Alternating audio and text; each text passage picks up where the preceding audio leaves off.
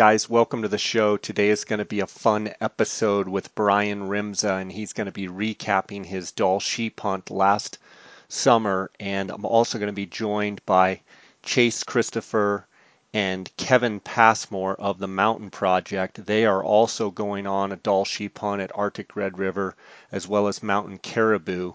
They're going to be going in August. I'm going to be going in July. Uh, we've got a load of questions here for Brian Rimza on his preparation and uh, just how the hunt rolls and all the gear stuff for this um, upcoming sheep hunts. And Brian's going to answer these questions. Before we get to that, I want to thank you guys for supporting and listening to this podcast. Without you guys, uh, all of the success this podcast has had wouldn't be possible. I want to encourage you guys, if you have any questions, please feel free to send them to me at jscottoutdoors at gmail.com. You can also follow along on my Instagram page at jscottoutdoors. I also want to thank the sponsors of this podcast before we get into the episode. I want to thank Go Hunt Insider. And I want to remind you guys that they're the industry leader for everything Western hunting with the filtering 2.0 system, draw odds, strategy articles, species breakdowns, states, rules, and regs, and then all the gear giveaways and hunt giveaways.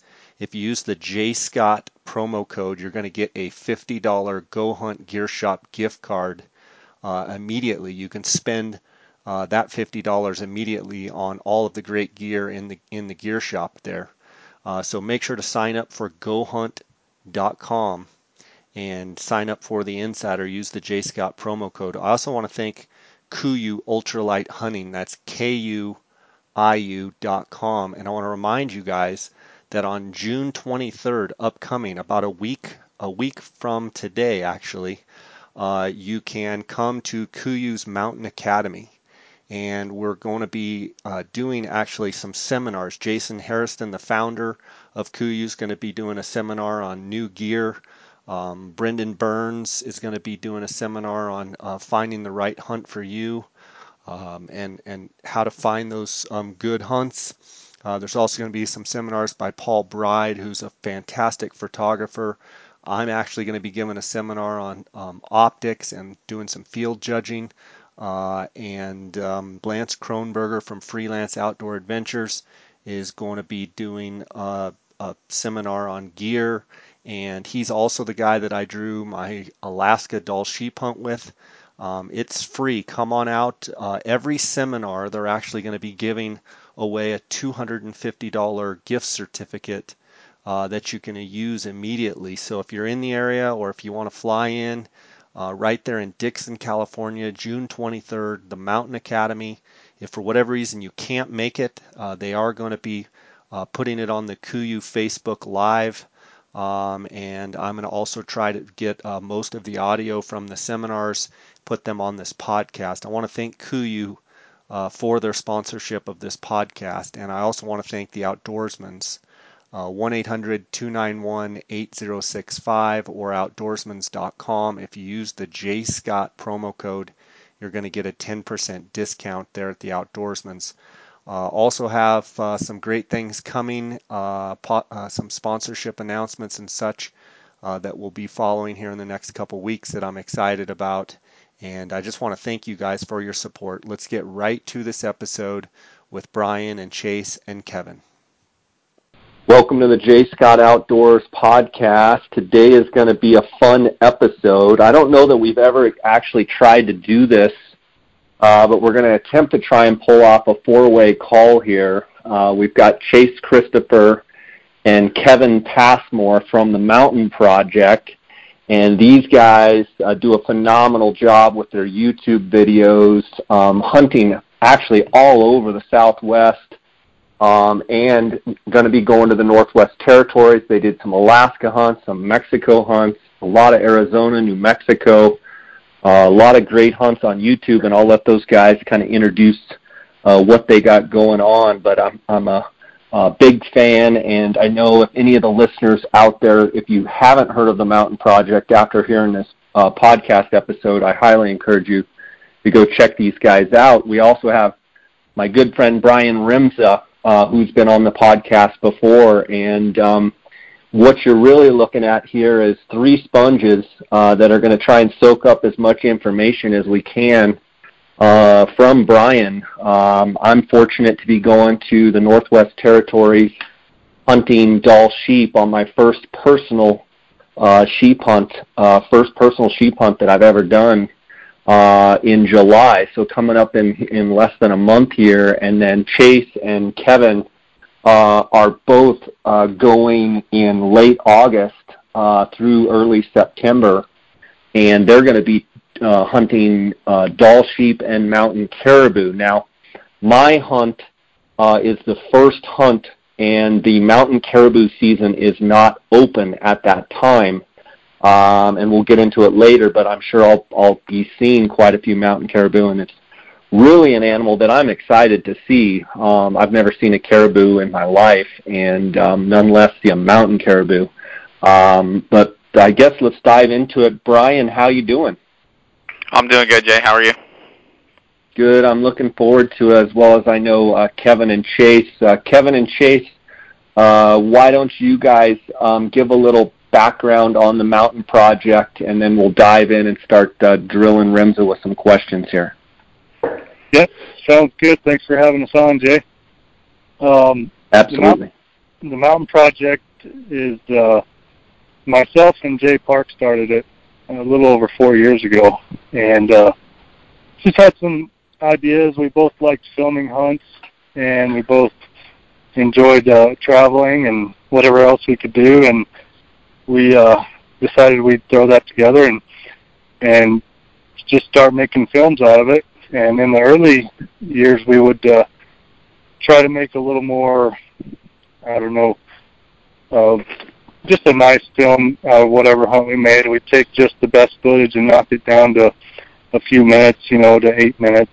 And now, on our fourth year, we've moved on and, and we've started doing daily videos, and it kind of keeps all of that footage out there that people might want to see, some behind the scenes stuff and the the mistakes and mishaps that we do, and and just something that we've we've enjoyed doing over the years, and kind of what it's progressed into. And the last season, we added Kevin and his wife Brittany on, and uh, they're producing a lot of really neat content, a lot of different hunts, and adding a different perspective to the mountain project. But as a whole, I just say the the mountain project is just filming hunts, and and uh, we've started an apparel line in the last year or so, selling some shirts, and just having fun with it mostly. That's awesome. I know I'm a big fan um, of everything that you guys are doing. Um, Chase, would you say that the move more from the cinematic, you know, to basically filming your hunts? When I hear you talking about doing, you know, daily videos, um, is it more of a reality, or you know, as real time progresses, you know, just what's going on in all of your lives? Leading up to the hunts and you know in the off season preparing for the hunts you know and then and then on during the hunt. Are you moving to more of that structure because you feel like um, you know that's the way social media and that's the way a lot of the presentation has been out there? Or was it just you know strictly wanting to create more content for people to consume I'd say it's a little bit of everything. You know, the we really like the cinematic stuff and really look up to a lot of guys that are are good at it. But there's been a big response from us doing this daily stuff. Is uh, it's it's a little more reality TV style, but we try to keep a a cinematic touch to it, and it's just been people have received it a lot better and, and really like to see everything. So yeah, the, the, the more content I think the better, but we're trying to keep it quality content at the same time, not just throwing everything out there. Yeah, for sure. Um, from an editing standpoint, uh, and then we'll dive in here to the podcast. From an editing standpoint, does Jay Park handle most of the editing, or do you guys um, sh- share on that?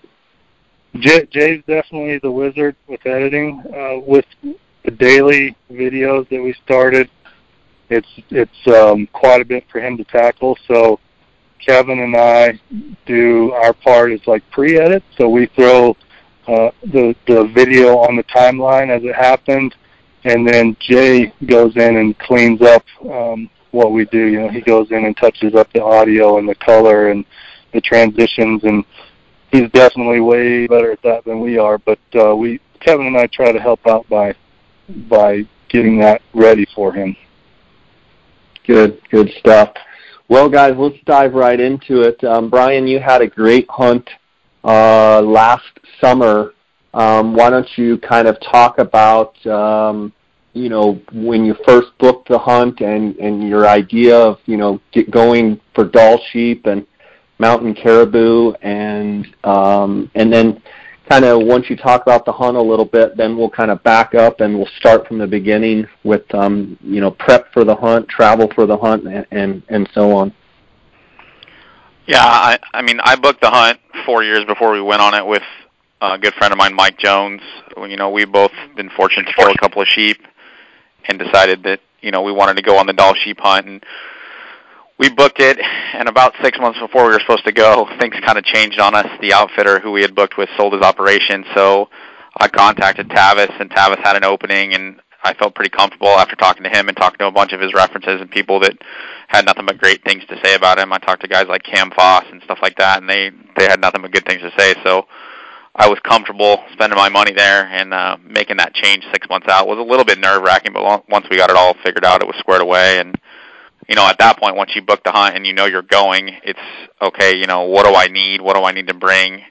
How do I make this the best experience possible? Because we all know that you know you get caught with the wrong gear or not the right piece of equipment, it can make things a lot more difficult on an already pretty difficult hunt that has pretty high expectations with it because they're costly hunts. I mean, I was pretty confident that I'll probably not likely get to do a Dall sheep hunt like that again in my lifetime. Um, maybe I will, um, but I went into it with the fact that this was going to be probably a once in a lifetime opportunity for me. So obviously, I wanted to make sure I had everything I could to make you know make it successful and also be in the best possible shape going into the hunt so that I could you know get the most out of every experience. From the actual hunt, um, Brian, uh, and kind of go from when you landed, and, and we'll cover a bunch of all the the stuff before that. But from when you landed um, and meeting your guide, talk a little bit about how the hunt unfolded for you for both mountain caribou and for the Dall sheep. Well, I mean, everyone's hunt, just like any hunt, is going to be different. My hunt, um, I probably couldn't have scripted it much better than the way it it worked out for me. Um, I had gotten word, I don't know, about a week or so maybe two weeks before from some other hunters that had been up there hunting in Arctic red of a ram that was pretty long that they had they had called him Curly and nobody had sent me any pictures or anything of him but I had just heard of him and there was a you know kind of some talk out there and people would send me a message who had just got back from Arctic red about it and so that was kind of pretty exciting anticipation and, and you know I I mean I got off the plane and it's just like it's remote. And I mean it was a really awesome beautiful day the day that I got there so that was nice. There was no bad weather. Um and I met my guide and we kind of hit it off right away. My guy was guide was Ryan Johnson and he's I think he was 26 at the time but he had been out there you know hunting since day 1 of the season. I think he'd been with Arctic Red for something around 5 years. And uh I mean I walked off the plane and he was look he was looking at a legal ram through the spotting scope, but it wasn't a ram that he was going to let me even consider. And I didn't even look through the spotting scope. It wasn't it wasn't the one we were after. And uh, we landed in a river bottom and basically hiked five miles up the bottom of, of a river bottom um, to where we set up camp.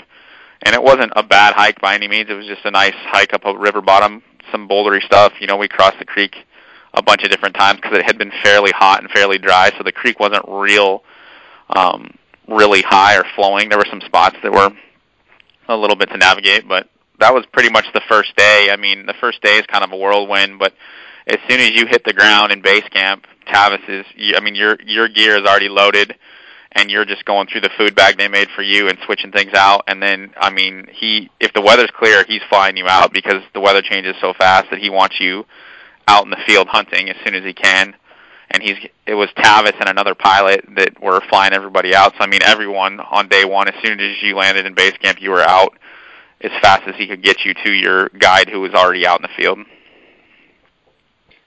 Gotcha. Um, and talk a little bit about, and we're, we're going to go back through the food. We're going to go back through, you know, Arctic Red River provides the food, but, you know, Brian, I know you took a lot of your own food. I plan on taking my own food, um, and we'll get into that. Um, but you were fortunate to land, make camp, and get a mountain caribou on the ground really quick, and it allowed you to really focus then on Dall sheep. Talk a little bit about how that unfolded. Yeah, I mean, you can't hunt the day you fly in, so you got to wait um, until the next day. And the next day, you know, obviously, I I was super amped up to get out of the tent and start glassing, and we had already seen sheep on the walk in, and, and uh, so I got up a little earlier than our scheduled get up time was eight o'clock because I'm I mean it's light for a long period of time, and I got up at seven and was drinking coffee and glassing sheep, and I you know, heard some rocks roll behind me in the river bottom, and I turn around and there's a pretty solid mountain caribou standing there at about 50 yards, and um, I kind of yelled at my guide, not yelled, but just kind of got his attention, and he, I'll never forget looking back over my shoulder as he unzips his tent and looks out his tent with his binoculars, and he's like, "Yeah, you need to shoot that caribou." And I mean, 60 yards, I made a good shot, and the caribou ran off about 300 yards and died, and so the caribou was done day one, maybe an hour into the hunt, hour and a half into the hunt. Wow, with your bow, so you've got a mountain caribou down. Um, and then, so what did you do? You guys took care of the caribou, I assume, that day, and then did you hike the meat back to um, the drop zone, or what? What? How did that work? Yeah, I mean, just I, I think it's something that's important for everyone to know. For you, it's not a, such a big deal, Jay, because you're only hunting one animal. But for Kevin and chase is that you know once you knock an animal down, your day is spent with that animal for the most part, and so you will you know get the animal cleaned up, and the guides are responsible for not only you know quartering it out and then skinning it, but they also have to turn the lips and turn the ears before they can call um, Tavis or the other pilot to come in and get it. So all that stuff has to be done before they call anyone to come in and get it. And I mean, it takes several hours to turn the nose and turn the lips on a caribou, especially when you're out in the field and you know it's not like you're working on a table and things like that. Those guys are really good at doing that. And so we basically turned around and made that same five mile hike back to the airstrip, turned over my caribou to the to the pilot, and then hiked back to camp. And so that was that was the extent of day one.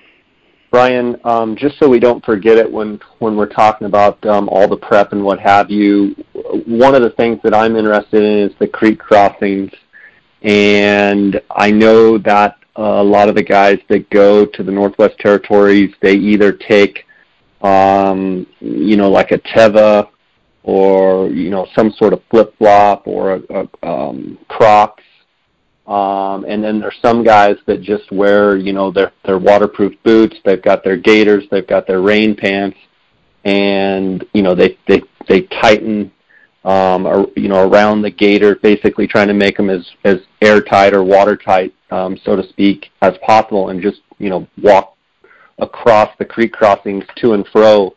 Um, how did you handle the creek crossings? Um, and then with that, how did you handle the creek crossings? But I think when I go in July, I think the creeks and stuff will be flowing a lot, possibly more than when you were there. Um, any advice you could give me on on that and trying to keep my feet dry? I mean, we never, we, I never took my boots off. All of my crossings were with my boots and my gaiters. So I was, I had the the Kuiu Scarpa Rebel K's, and then I had the the Kuiu gaiters on and every creek crossing was done that way. And I mean, we had a couple crossings that were close to pushing over the top of the gaiters, but I mean, we never switched out shoes. I did bring a trail shoe, a lightweight trail shoe, as opposed to a croc, um, and they did come in very handy. You're going to have want to have something else to put your feet in once you get back from a long day of hiking to kind of let your feet recover, whether it be Crocs or I had a it was a Merrell Bare Access 4 trail shoe that I utilized because um, it was a lot lighter. It was like half the weight of Crocs because I I wear a size 12 and Crocs in a size 12 are kind of bigger and bulkier than uh, the trail shoe, and I was able to just fold it down and Jason Harrison recommended a trail shoe because he felt like if your boots something happened to where your boot you lost the ability to utilize your boots, you at least had a shoe that you could hike in if you had to. Yeah, that's a great recommendation. So, um, Brian, those I mean, I'm trying to picture what those are. Are those like river shoes, or are they like a real like trail shoe that you could run in? No, they're a flat kind of uh, kind of look like I guess like a water shoe, but they're laced up and um, there's just not much to them. But they allow they allow your feet to breathe. Um, you could you could get. I looked at taking the ultra trail shoes because they have some pretty lightweight ones too that are a little more aggressive as far as if you needed to hike with them. But I would definitely recommend taking some. I mean, you got to take something. I I didn't take Crocs, and we never used Crocs to cross anything. But every day, the first thing you did when you got back to camp was take your boots off and put on your other shoes so that you you could dry out your socks and everything. Now, these Merrells, could you, um, if you know, if let's say that I'm going to encounter, you know, need a waist deep type water situations. I mean, could you cross? Could you cross it? Are they stable enough that you could put them on and cross, you know, with your trekking poles uh, with Yeah. those shoes? Yeah. Okay. Okay, because I've seen with on the your crossing? Instagram page, Arctic Red River Instagram page, I've seen some creek crossings, and you know, I'm a kind of a river rat myself, being here in Colorado in the the summer, and so I know how hard it is to wade across creeks myself, and um, so the idea of wading across in like a croc or something is just I can't even fathom it to be honest with you. Um, so I'll have to check into those boots and but I hear most people saying they they actually never you know they they just use their uh, gaiters uh, you know the gaiter rain pant um, combo and that seems to be the ticket. But I know if Yeah. you're if you know if you're going to spend a minute or two in that river, I mean you're you're you're looking at possibly just soaking everything you got too. Yeah, I mean your feet are going to be wet regardless. I mean I don't know that there's a way to keep your feet completely from being dry all the time. I mean the goal is to keep them as dry as possible, but uh, it's just hard thing to do depending on how many river crossings you got. Chase or Kevin, one of you guys have a question? Did you like going back and looking at it? Would you have done it differently? You know, taking the time to change out your shoes, or just worn your rain pants or something? No, I, d- I did have my rain pants on for some some of the crossings, but I wouldn't have done anything differently than what I did. It was it was fine. Um, you know, I had three pairs of socks, three pairs of liner socks, eh, which were they were I was carrying Swiftwick seven liner socks that uh, Dar recommended after your guys' goat hunt, Jay, and then I had three pairs of KUIU socks. And those Swiftwick socks, which are nice about them, is that they don't lose their elasticity at all, and they dry out really fast. So uh, they were real beneficial for me, but I wouldn't have changed the way I did it. I think if you're going to change shoes every time you cross creek, you're going to be spending a lot of time changing shoes. Gotcha. the uh, the Aspire Seven, those Swift Swiftwick. Um, Eric Johnson, a friend of mine, lives in Jackson Hole, Wyoming. Um, has com- completed the Ironman several times, and he's a avid uh, sh- sheep hunter. Um, been on a bunch of Dall sheep and stone sheep and all sorts of sheep hunts. He's the one that recommended those um, liner socks. Now, I'm curious if Chase or Kevin um, have have looked in or have worn those liner socks. One of the things I liked about wearing those liners um, on the goat hunt, and, and from everything I read, is that if you wear liner socks, most people say you minimize your risk of getting blisters. You can still get blisters, um, but Eric recommended them, and Dar and I both liked them. Brian, did you have um, any issues with wearing those liner socks? And it- it's a little bit different feel because sometimes in your boots you almost feel like eh, when you're going downhill you you feel a little bit like your foot's kind of sliding somewhat. Did you get any of that sensation with the with the Aspire Seven liner socks? No, I mean I really li- I tried a couple different pairs of liner socks and I really liked um, those Swiftwick socks. I I thought they were definitely a must-have if I go on another mountain hunt like that. I'll definitely take them. Okay. Um, and then you had talked about you had a five mile walk up a creek drainage. Um, from talking to the other hunters, talking with Mike Jones, was it pretty common that most guys fly into a creek drainage and then they have a hike either up or down that drainage Um, Yeah. So you're basically following a river system no matter where they drop you off. Yes, you're definitely landing in a river bottom and then hiking up the river bottom to get to where you want to go. Okay, so creek crossings and what have you, that's completely inevitable. Um, Yeah, you're going to have creek going to be facing it. Yeah. Okay. You guys have any questions for that? I kind of want to back up now and and kind of talk about um, travel planning and, and some of the tips that Brian is going to have for us. No, I'm Did good. uh, do any of the guides wear like little lightweight wiggies or packed um, waders or anything, or most of them just use gaiters? I didn't see anybody that had gaiters, or, or I'm sorry, that had waders or anything like that. Everybody was just wearing gaiters. Okay. Now, Chase, I'll tell you, um, Craig Dunlap, who's hunted um, Coues deer and, and bighorn sheep or desert sheep with me, he's been to Arctic Red several times, and he sent me a link for those wiggy uh, waders, and he swears by them. Um, he, he he's adamant about those. Have you had any um, success wearing those, or talked to anyone that has worn those? Because sounds like you can pretty much just slip those on and use them at every creek crossing and, and keep everything dry. Have you had any experience with those? No, I I used waders on my moose hunt back in 2014, but the the guide had told us that we were pretty much going to live in waders. It was just a swampy marsh, so I I had heavier duty waders and wading boots, but I've never dealt with the lightweight ones. That's why I was wondering if any of those Northwest Territories guys use them because sometimes people use different stuff in different locations, and I've heard about those, just never used them. Yeah, I mean Craig definitely. He sent me several messages about them and said he's like, just trust me. You want to you want to get them. You should get them. Um, I haven't gotten them yet, um, but they definitely are on my list um, here to check out.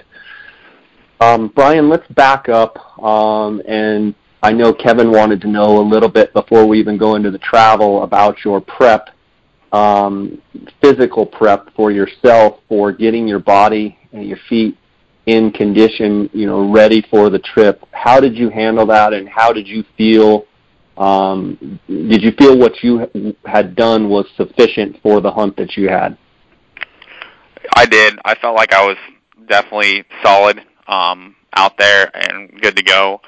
Um, I talked to a lot of people trying to figure out what was the best overall way to prepare. Um, I talked to Brendan Burns, and you know, obviously Brendan's been on a lot of sheep hunts, a lot more than I've ever been on, and he said flat out, he, he said you have to hike with weight in your pack and the boots that you're going to wear, and you got to go long ways. Um, and so I, what I did, obviously I hiked down here in Phoenix, and I would do five, six, seven mile hikes in Phoenix. Um, obviously in the summertime that's tough to do, but it's good because your feet sweat, and so you kind of harden up those soft spots. But I did um, San Francisco Peaks and Flag twice, um, and then I did Mount Baldy once. Both of them I did it carrying about a 40, 45 pound pack, and I was going for time. It wasn't like a leisurely hike. I was moving, you know, as good as I could go just to get my heart rate up and things like that. And then in town, you know, I do CrossFit like five days a week. That's what I do to stay in shape. And I mean, whatever it is you do to stay in shape, I just felt that the cardio aspect of CrossFit helped me, you know, be ready to rock and roll. And I think just breaking in your boots and being comfortable with wearing that weight on your back um, helps you tremendously be prepared. And then as far as like my diet was concerned, I I pretty much regularly hang out about 200 to 205 uh, is my pretty normal weight. Before that trip, I dropped down to like 190, 192 um, on the way, you know, getting ready for that trip, and just tried to kind of lean myself up a little bit, knowing that I was gonna be going into it, you know, hardcore. I wasn't dieting, so to say. I was just eating better and not drinking, you know, not drinking a beer, not drinking any alcohol at all. I basically I didn't drink for six months leading up to the hunt, and that was just my choice. And uh, so, I mean, I felt like I was really good to go going into the hunt because I didn't want to hold myself back from being successful on my own trip. Good stuff, um, guys. Do you have any questions for Brian on in regards to prep, um, prep and body? Did you uh, did you feel, Did you? Well, go ahead, Chase. did you feel good during the hunt, Brian? Like your prep paid off and and everything was good while you were out there?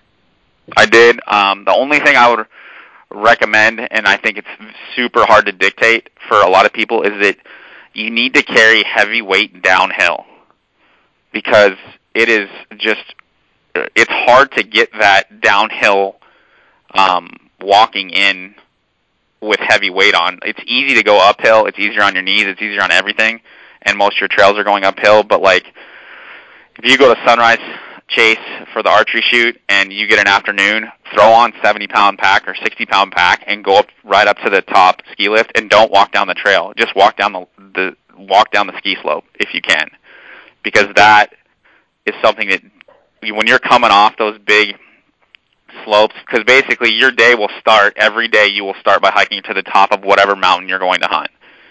And so for me, it was a, about a two mile hike to the top, and it wasn't bad. Um, and once you get to the top, you basically stay on the top and work down the ridges, looking into each drainage on both sides, trying to figure out where the sheep are at. And at the end of the day, you hike off the top down that big steep um, ridge that you hiked up. And so getting used to, I would say the hardest thing, and some of the guys talked about it when I was there, was just getting used to carrying weight downhill was something that was it's it's harder on your knees. The trekking poles are really come in handy. I carried two trekking poles, and I would highly recommend carrying two trekking poles um, all the time, um, just because it seemed to help a lot, and it, it seemed to kind of take a little bit of the stress off your knees but that is something that I would definitely work on if you can do it. Brian, when you talk about working on it, do you agree that if you did that too much in training that you could ultimately end up like injuring yourself or or do you feel like it's important to do that and actually punish yourself with the weight going downhill because you're going to be doing that or do you feel like being fresh and in really good shape that you're just going to have to suffer through that. I'm curious your thoughts because you know you guys are all young bucks. I'm I'm 45. I think I got you all beat um, on the age category. And one thing for me that that is definitely not la- uh, lasting like I was in my 20s and 30s are my knee joints. And if I do too much weight going downhill, um, you know, I, it, it can it can screw me up for a couple of days. I'm just curious if you would say yes, absolutely, you need to do it for sure. Um, I mean, I'm not. You know, everyone's body composition is different, and you got to work yourself to your limit. Um, obviously, the week before your hunt, I wouldn't recommend you doing much of anything. Um, so, because I don't think you don't want to go into the hunt being sore. You want to go into the hunt being fresh. But I mean, push yourself in your preparation um, as hard as you can. You know, I mean, I did some hikes in August going into some Coues deer country, putting cameras out and stuff like that, where I was carrying, you know, I carried in six gallons of water, those Costco water jugs in my KUIU pack, you know, all uphill for like five miles, and it was 105 that's 50, degrees that's outside. 50 pounds right there. Yeah, so I mean, push yourself as much as you can because if you push yourself there, I mean, then it won't be as bad when you um when you're out in the out in the field. I mean, Mike Jones. I don't know if you guys saw the picture of Mike Jones, but he's carrying a KUIU 7200 pack after he killed a sheep, and he's got every piece of gear he had with him in that pack with his sheep, his horns, his bow attached to it. And Mike's not a real big guy, and that pack is damn near as tall as Mike. and didn't he didn't he lose both his big toenails and? They actually um, just I think they just fell off like a month ago. Is what he told me. So, but that was from going downhill. I mean, your toes get jammed up in the front of your boots, and I mean, it's just it's it's part of the deal. I mean, you got to be able to to to kind of lock your feet into place. One of the things that made a big deal for difference for me, and Dar pointed it out to me, is that I went on the YouTube and looked at a different couple different ways to, to lace your boots up, and Dar found one for those Rebel K's that worked really well to lock that lock your heel in place, and I'm telling you that made a huge difference in the way those boots felt. So yeah, whatever boots I used you that have, on the goat hunt last year, and and that really helped. And up here in Colorado, um, I've been using that lacing system, and it really keeps your heel um, locked in. And uh, for those listeners that don't know, um, I'll, I'll find that video or find a link and we'll put it either on my Instagram or on my show notes or something so you guys can find that. Um, if if if you're interested, send me a message um, either through Instagram or my email, and I'll make sure you get it. But that that uh, lacing system is is money for sure. I've got a question, Brian. You talk about every morning. So so you you did a five mile hike up. You set camp, and then every morning you said you would hike up two miles to to you know look into different drainages. Um, in speaking about my hunt specifically, and then these guys, if they have questions, they can ask you. I have the first hunt, and from what I understand, those rams and those sheep will be out in the opens. They'll be mostly at the top of of all of the peaks. Um, but what, from what I've heard is that actually you can spot a lot of the sheep from the bottom, find one you want to you know look at closer, and then hike up to it. Do you feel like there's any tactical or strategy difference in going later as opposed to when I would be going? And do you feel like that um, every guide that has their hunter out there is the same thing? They set a camp, and then from there you don't take your whole camp. You hike up two miles and you know work ridge lines? Uh, I mean, based obviously, I've only been to Arctic Red one time on that experience, and based on my experience, there you on your hunt, Jay, you're likely to move more, and I think carry your camp on your back more often, um, because you're going to be looking for the sheep, trying to find where the sheep are at.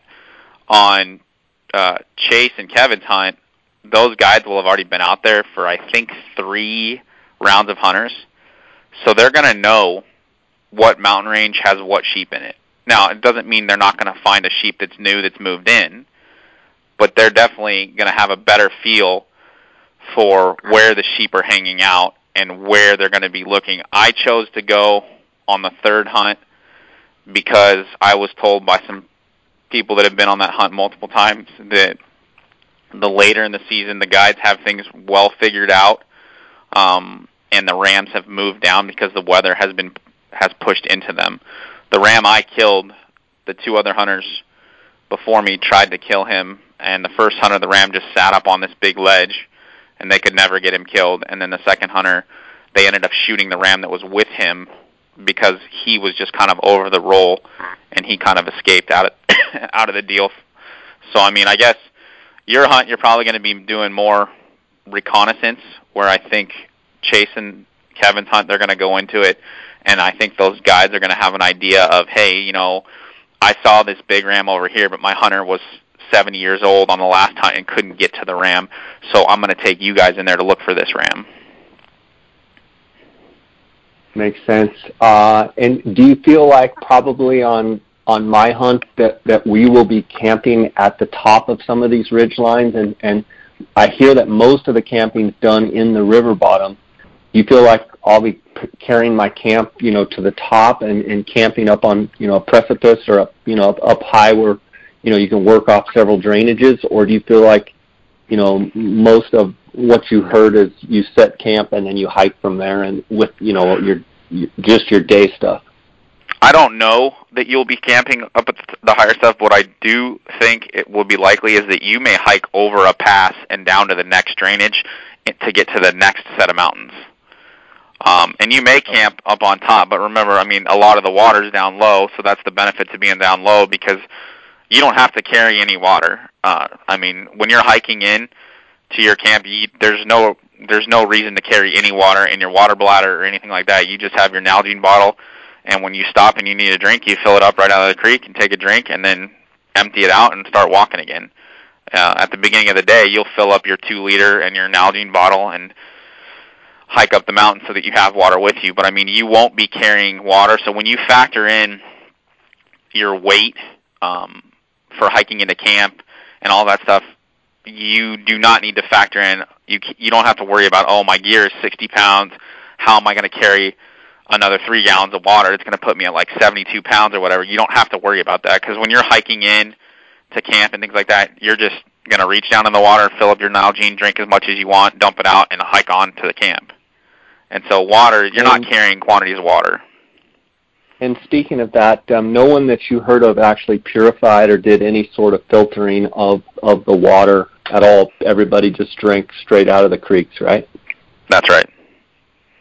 And, and Tavis says that I mean you can Tavis says you can bring a purifier if you want, but he's been guiding up there and up there for forever, and I mean they've never had any issues. Okay. Let's let's back up here for a second and let's talk a little bit about the travel logistics. Um, I know Brian, I'm going from Denver to Edmonton. Um, you had recommended to stay at that Edmonton hotel right there at the airport, um, and I've got a a, a uh, reservation there. Uh, and then from from there, let's see, I fly into uh, the next day. I actually go on what is it, Canadian North, and I go from Edmonton to Yellowknife. Um, but talk about the travel aspect from packing your bags, your gear, to traveling to Edmonton, Yellowknife, then into Norman Wells. Talk talk about that. I mean, my biggest thing is avoid LA. So for you, it's not an issue because you're going to be leaving from Denver, and for uh, Kevin and Chase, I think I already told you guys this. Stay out of LA. So for me, I flew through to Phoenix to Seattle, Seattle to Edmonton.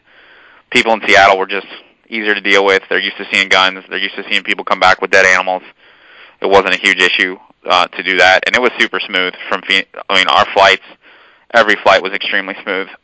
I stayed at the Nisku Hotel, which they had just remodeled. They had a good sports bar there. Um, it was about 10 minute drive from the airport, and it was cheap. So that was one of the reasons I stayed there. Tavis recommended it. it was I think we paid 114 bucks a night, and the the sports bar they had there had good food. So that's where we stayed, and then on the way back we stayed there too. And they had a full-on box chest freezer in like their extra room that we were able to put the capes in and put everything in um, to get another hard freeze on them before we flew them home.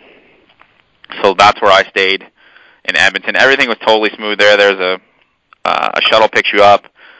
You usually get into Edmonton at like noon or one o'clock. I'm, and so you can go to Walmart or their version of a, they have Walmart there.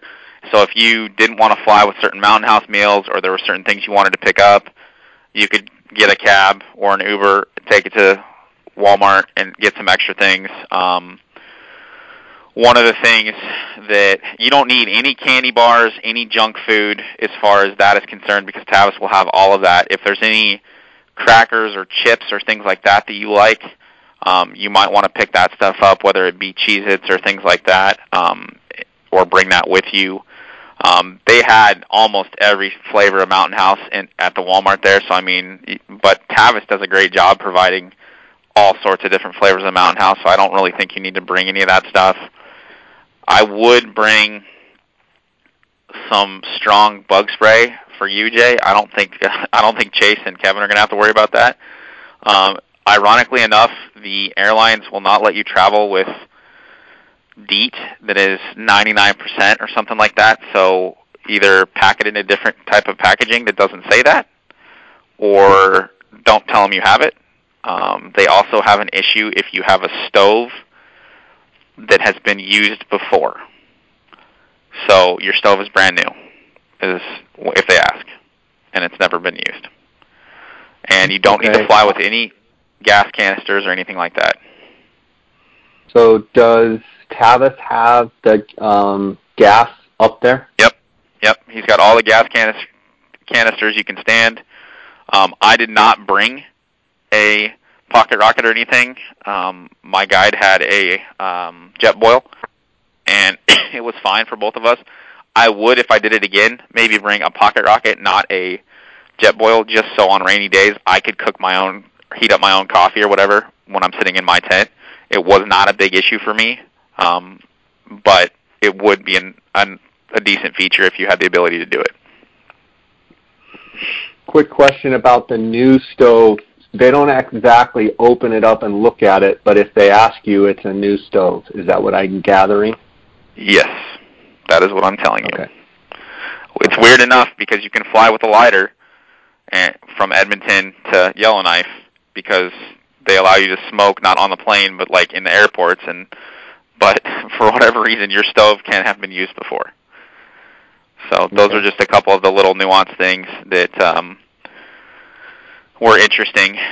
Um, when we flew from Edmonton, you fly from Edmonton to Yellowknife, Yellowknife to Norman Wells, and you basically deplane for a minute and then get back on the plane and fly to Norman Wells.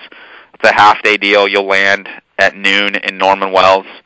And be prepared that if the weather's good, North-Wright will be there and they may say, Hey, Tavis says you're coming now. And so they will they may take you right from there right right off that plane and put you right on a Canadian North plane and fly you right out to base camp right then. That did not happen for us and it was fine because it gave us a chance to sight in our bows, go to the rifle range, double check our gun zeros.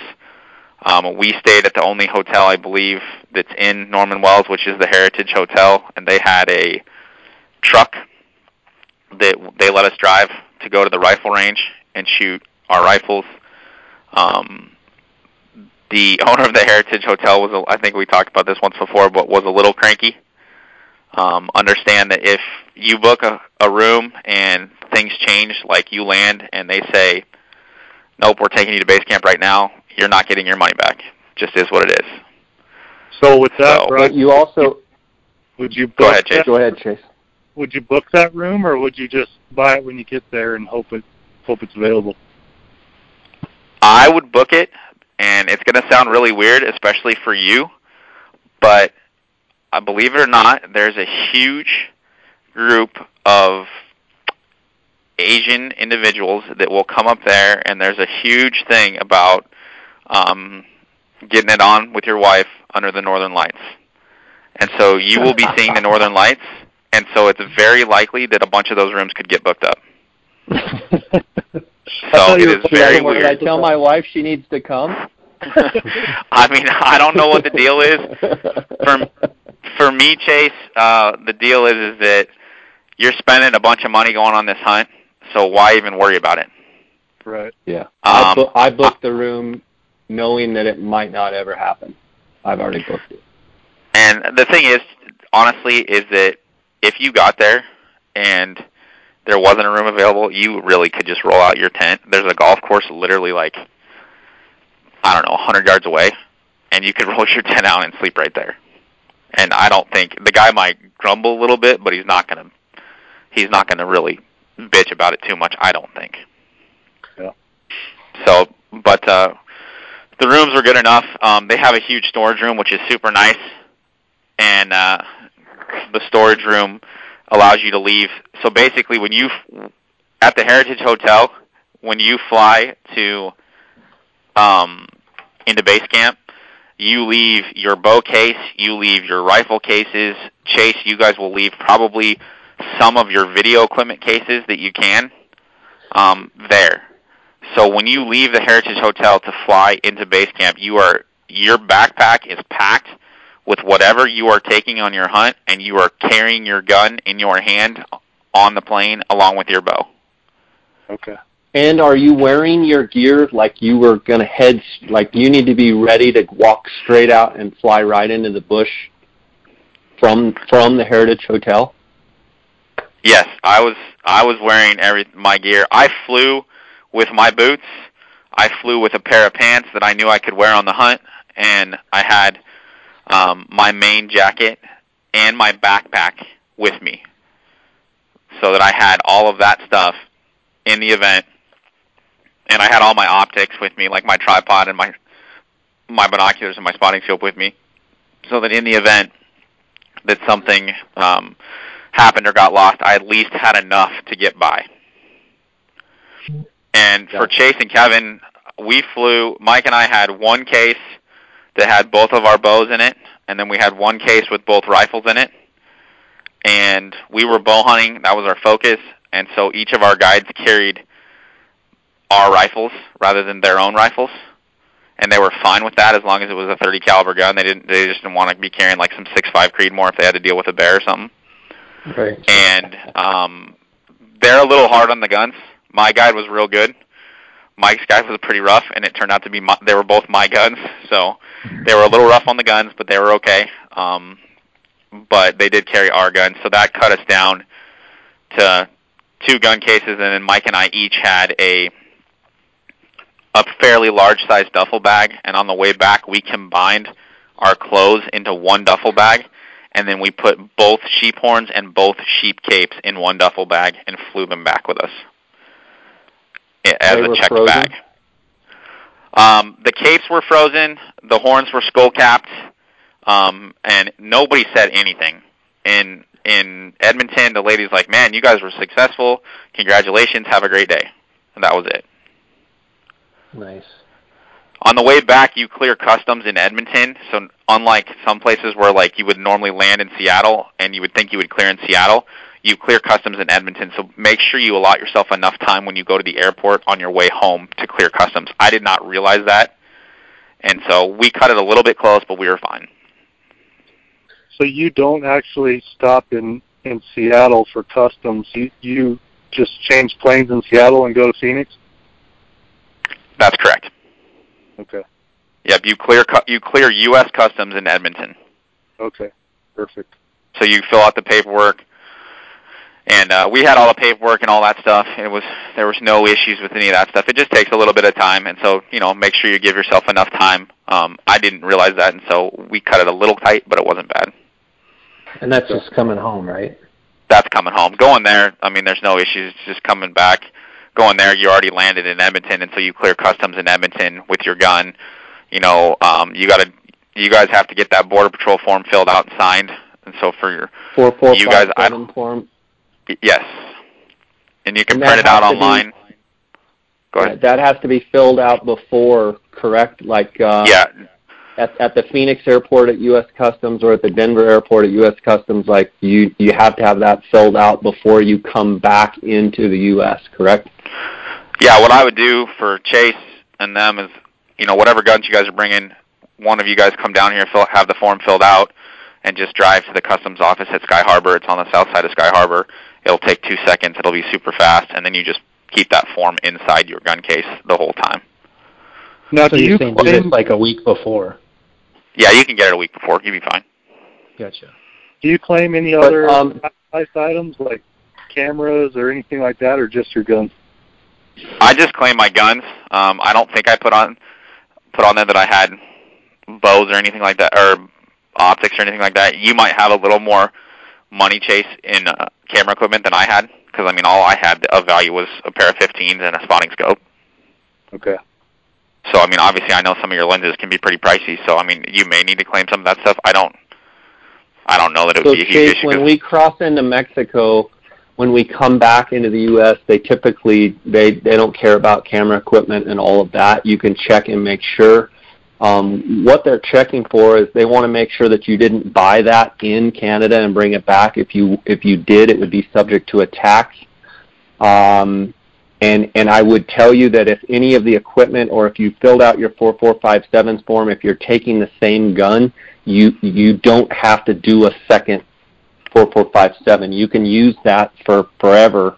Um, that 4457 form, you know, I've I've used the same uh, 4457 form for my 257 Weatherby for probably 10, 12, 13 years. So I don't know what you're planning on taking, um, but i if you've already done it, then it then it's good to go. If you need to add anything to it, or if you're taking a different rifle, then of course you've got to do a new one. Okay. And there's plenty of times where people have crossed Chase and they've never asked for that form. But of course, the one time that you don't have it, they're going to ask for it. Right. And right. I don't think Bob Griego went last year with Jennifer Griego, and Jennifer has a ton of like medical equipment that she has to take with her, and I don't think they had any issues with trying to have to have to claim any of that stuff because they brought it with them. Okay. So I Brian, think I what about be, um, locks on um, the gun cases? You have to have two TSA approved locks. Is that correct? yeah, you have to have two TSA approved locks. I mean, I just any I, I did a pad any padlock on uh, the cases, and then your ammunition has to be in a different case than the gun. So just be aware of that. And I mean, we only took, I think we took three boxes around. Both both of the guns we took were my guns, and they were both chambered in the same caliber, and they shot the same round. So I took we took three boxes of ammunition. We obviously didn't need that, but I mean, you never want to be short on ammunition.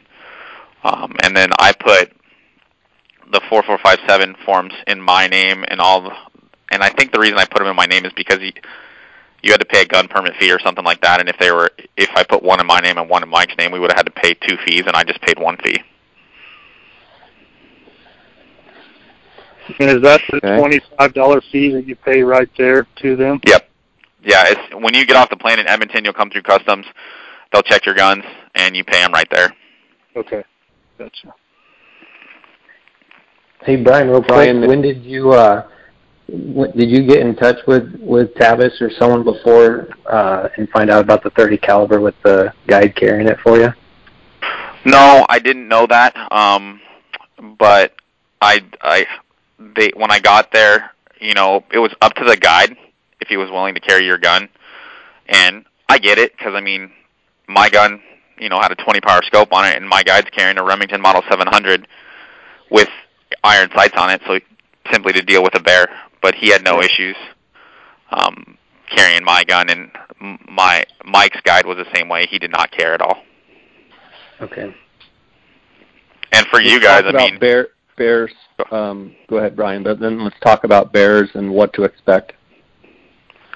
Um, for you guys, I was just going to say, Chase and Kevin. I mean, if you guys carried two bows in and you carried a rifle in, I mean, you could always leave one in camp and stuff like that. But I mean, obviously, you want to minimize all the extra crap you got. Right. Bears for us, I mean, we saw bears almost every day. The only good, the only bad part about shooting a caribou from your tent is there's a blood trail leading right back to your tent.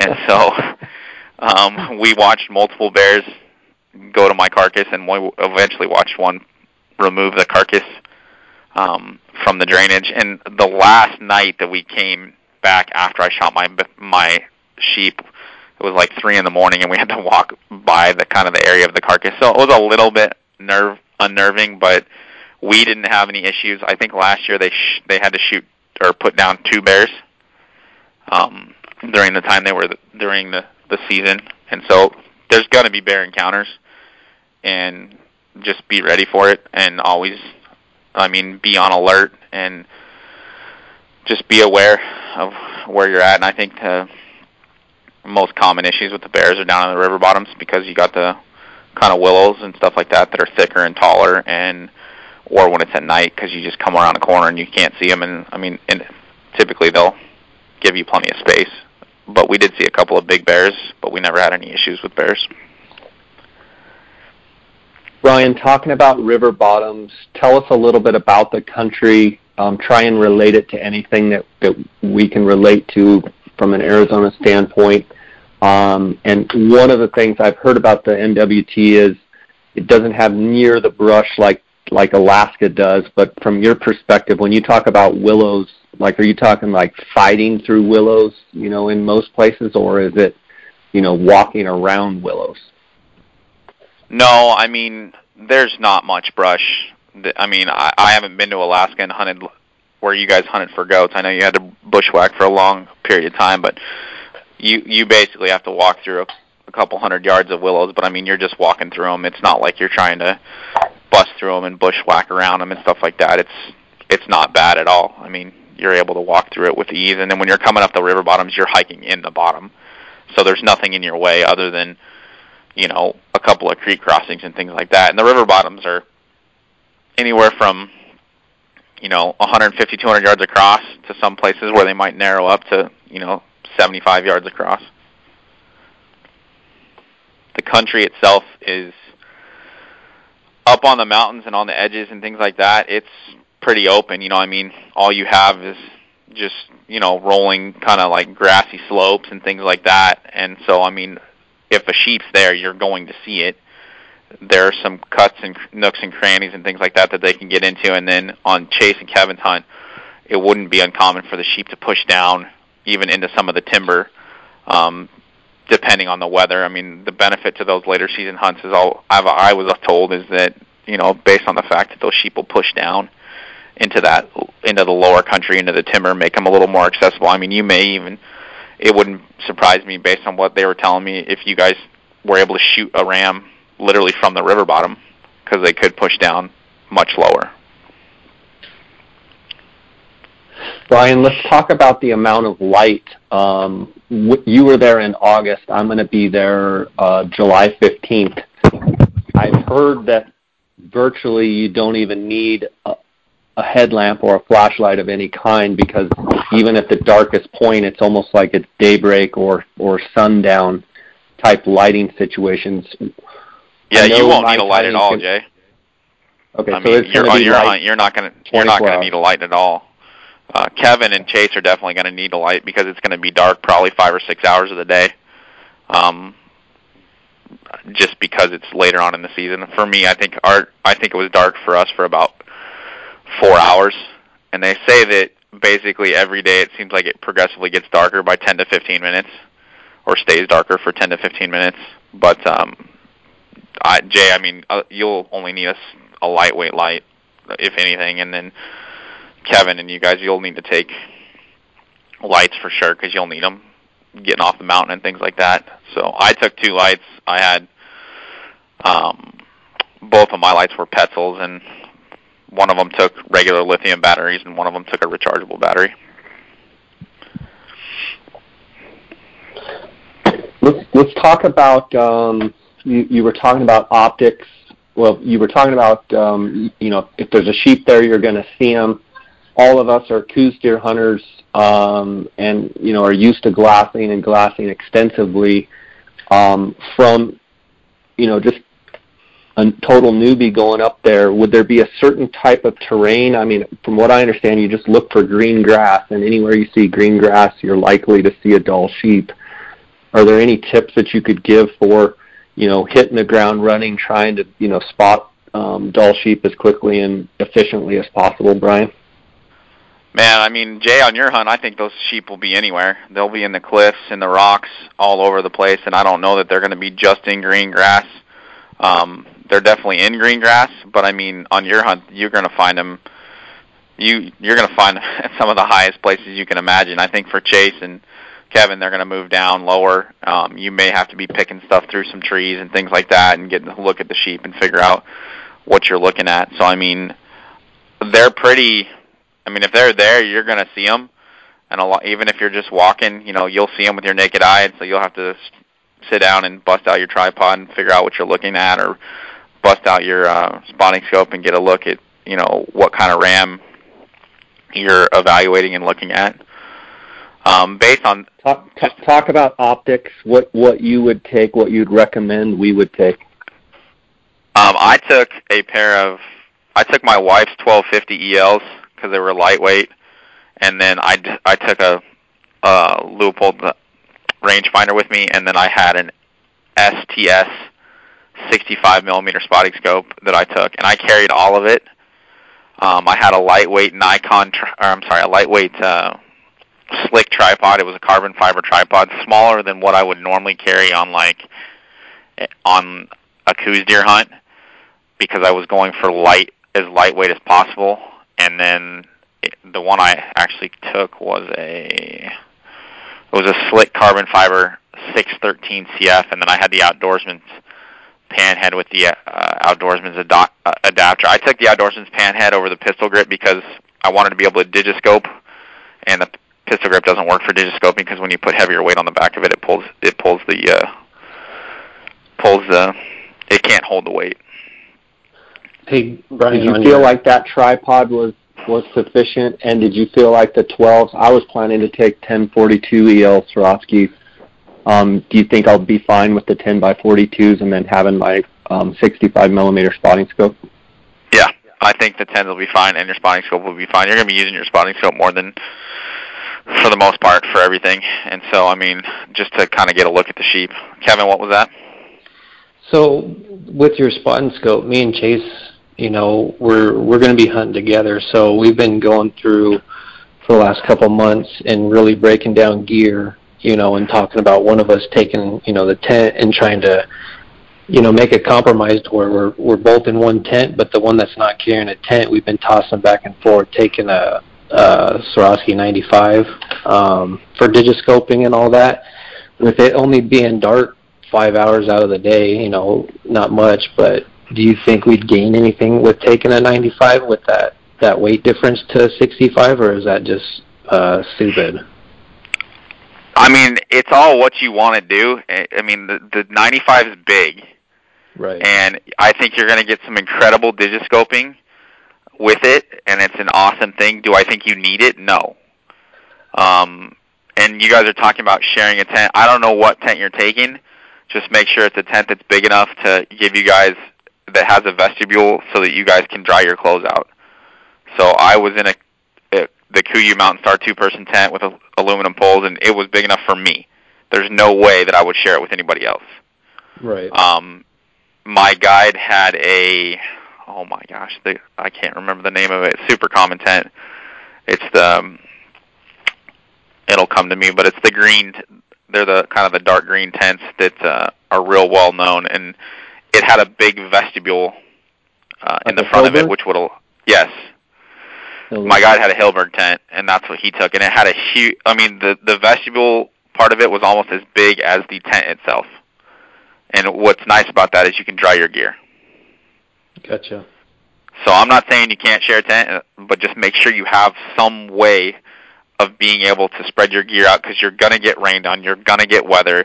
You may spend a good day in the tent, and the nice part about having the vestibule is that you can kind of get out of the tent, sit there, you know, get up and move around a little bit, and gives you a little bit of space to move around. I I would not have wanted to share a tent with someone on I'm gonna I'm gonna the- second that.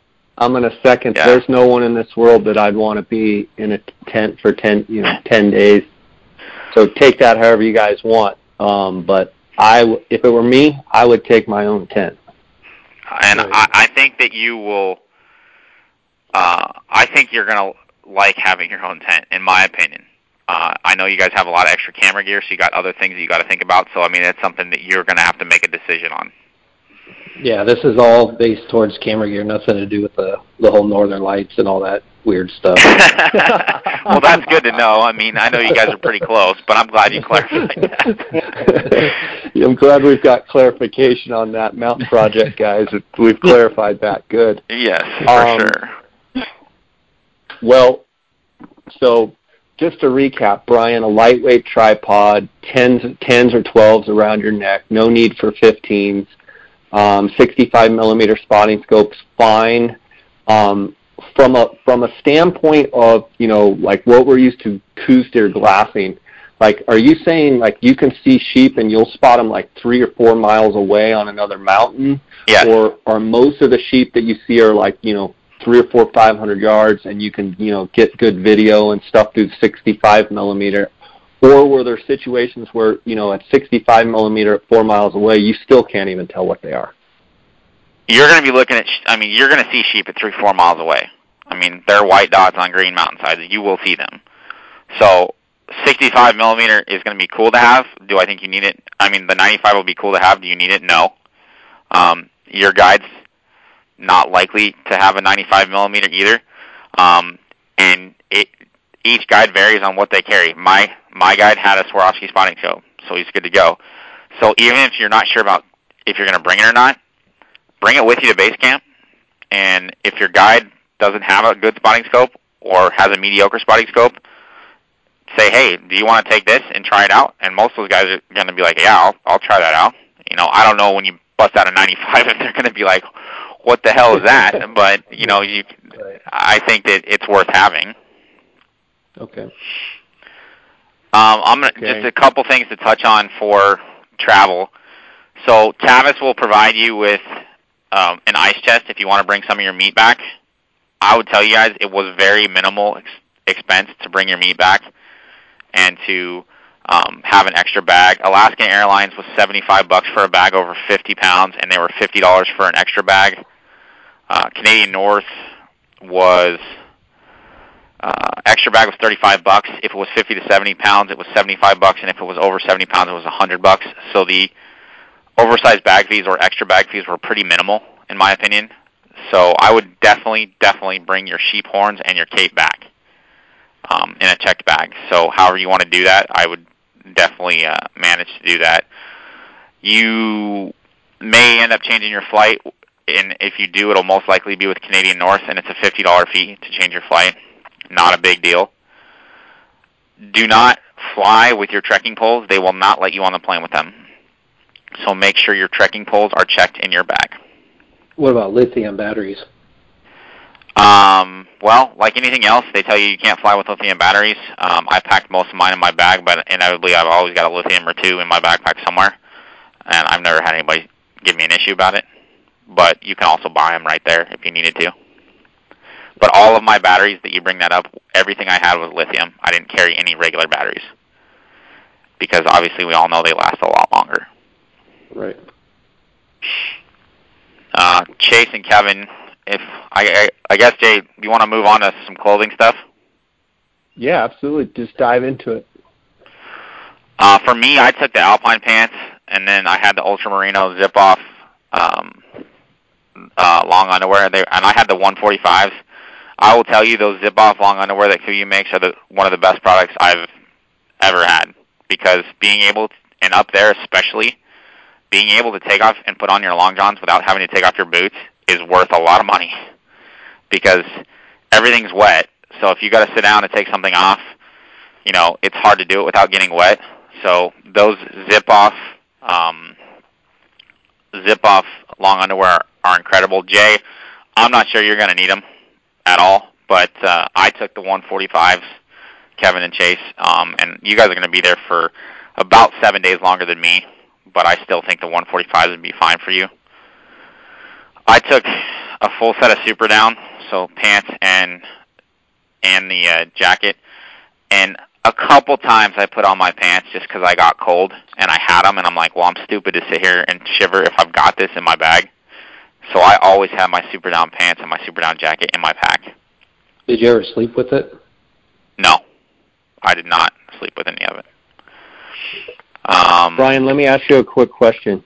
Yeah. And tell me if you think I'm crazy. From what I've heard, and obviously it, I'll have to check the weather right before I go, but I'm halfway contemplating um, just taking my Neo Air um, sleeping pad and not even taking a sleeping bag and sleeping if I need it, sleeping in my super down pants and my super down jacket.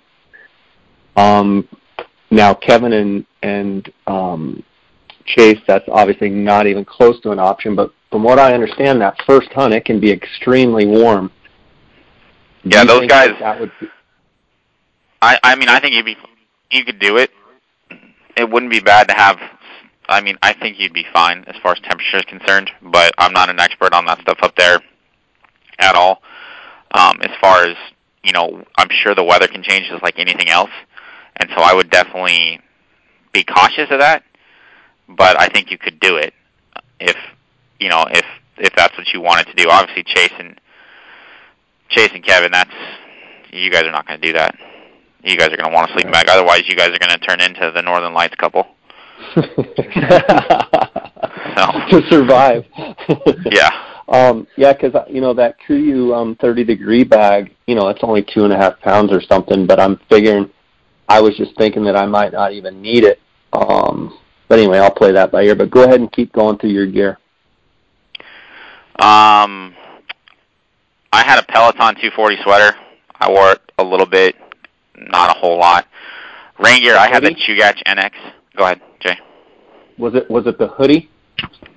I The the only thing? I carry with a hood for me is my outer layer. I don't like having three hoods on my stuff, so the only thing that had a hood on it for me was my Guide jacket and my rain jacket. Okay.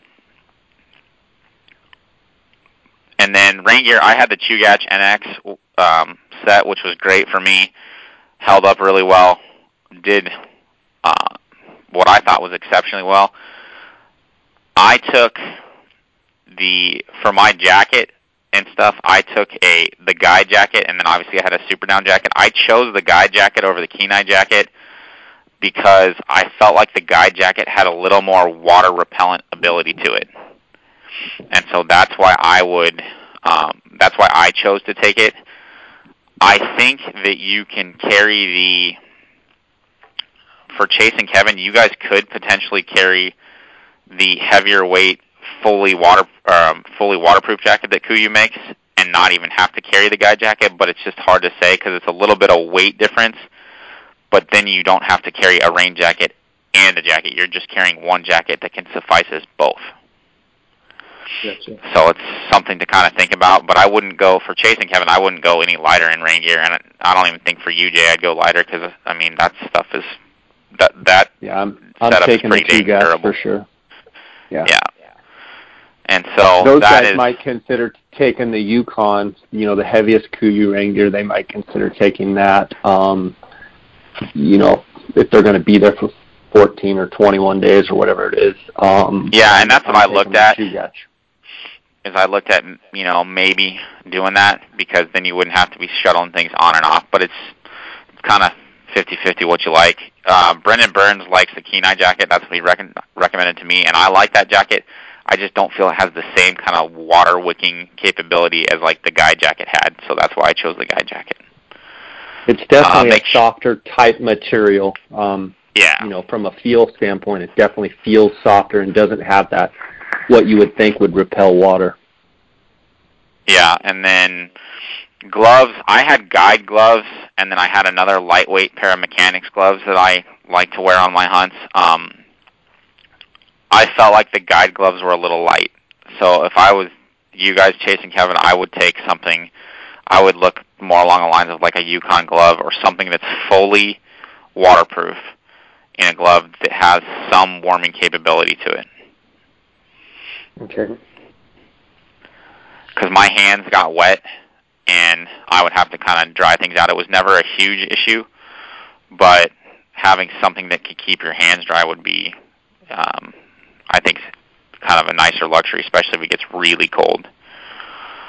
We already talked about gaiters. Um, one way or another, make sure you're taking gaiters, whether whatever brand you choose. Just make sure they they fit. I would encourage you to hike with them on your boots if you can. Um, my gaiters tore through my shoelace, um, so I was able to just tie the shoelace uh, back together, so I was good. But make sure you both bring an extra set of shoelaces, in my opinion. It's lightweight, had maybe just one pair between the two of you, but in case you ha- need it, you have it. the last time I I listened to you and Jay talk about it, you talked about taking some sort of a Velcro strap on your trekking poles for creek crossings to throw, you know, just something extra to pinch your gators down. Yeah, if you take an extra Velcro strap, you can take it and basically run it across the top of your, uh, right across the top of your boot onto your gator, so that it creates kind of like an extra seal, so to say. There. Um, the other thing is if you cross, if you have your rain pants on, so if you have your boot on, and then your rain pants over the top of your boot, and then your gaiters on over the top of that, it's probably the ultimate, so to say, setup. But you won't be always walking with your rain pants on unless it's raining. You know what I mean? So it's not Right. like you don't always have that on, but it is an option. If you get to a deep rain, a deep crossing that you wanna that you're worried about, you can put those rain pants over top of the top of the boot, and then put the gator over top of the rain pant. Okay.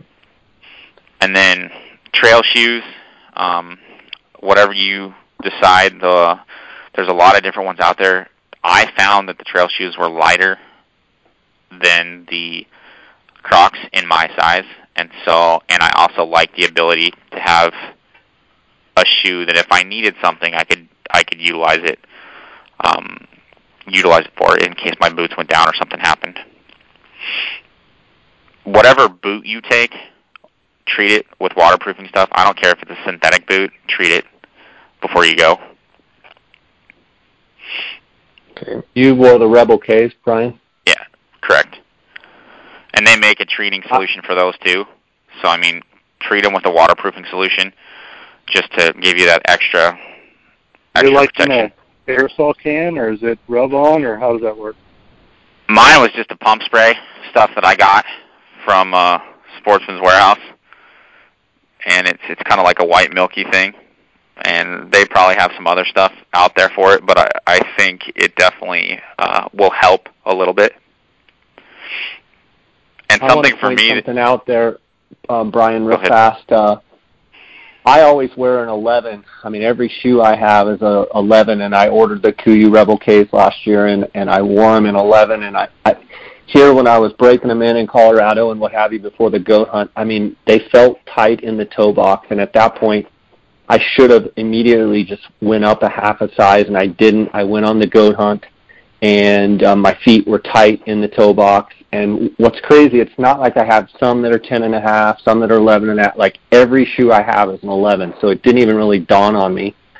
Um, this year I ordered the Rebel K's in the eleven and a half, and what a difference! I mean, it went from being tight in the toe box to perfectly fitting boot, but definitely a half size up. So anybody out there listening, um, these Kuiu Rebel K boots are phenomenal boots, as lightweight as they are. I mean, Brian, I was wearing the Schnees um, Granite, and I've worn those for years, but they're just so heavy. You know, they're a le- leather boot and just such a heavy boot. These Kuiu boots are so light, um, but definitely if you're looking at ordering the boots, it may not be the same with everybody, but I've talked to a handful of guys, and definitely I would recommend ordering a half size larger um, and starting from there. And it's made a world of difference for me. I'm, you know, I'm uh, love these boots now, and they fit perfectly. So, Jay, Yeah, this, for uh, sure. This this summer, a buddy of ours, he he lives in Flagstaff. His name's Clay DeClore. He uh, he came and fit me and Chase for boots, and and showed us we've we've been buying all of our boots one whole size off,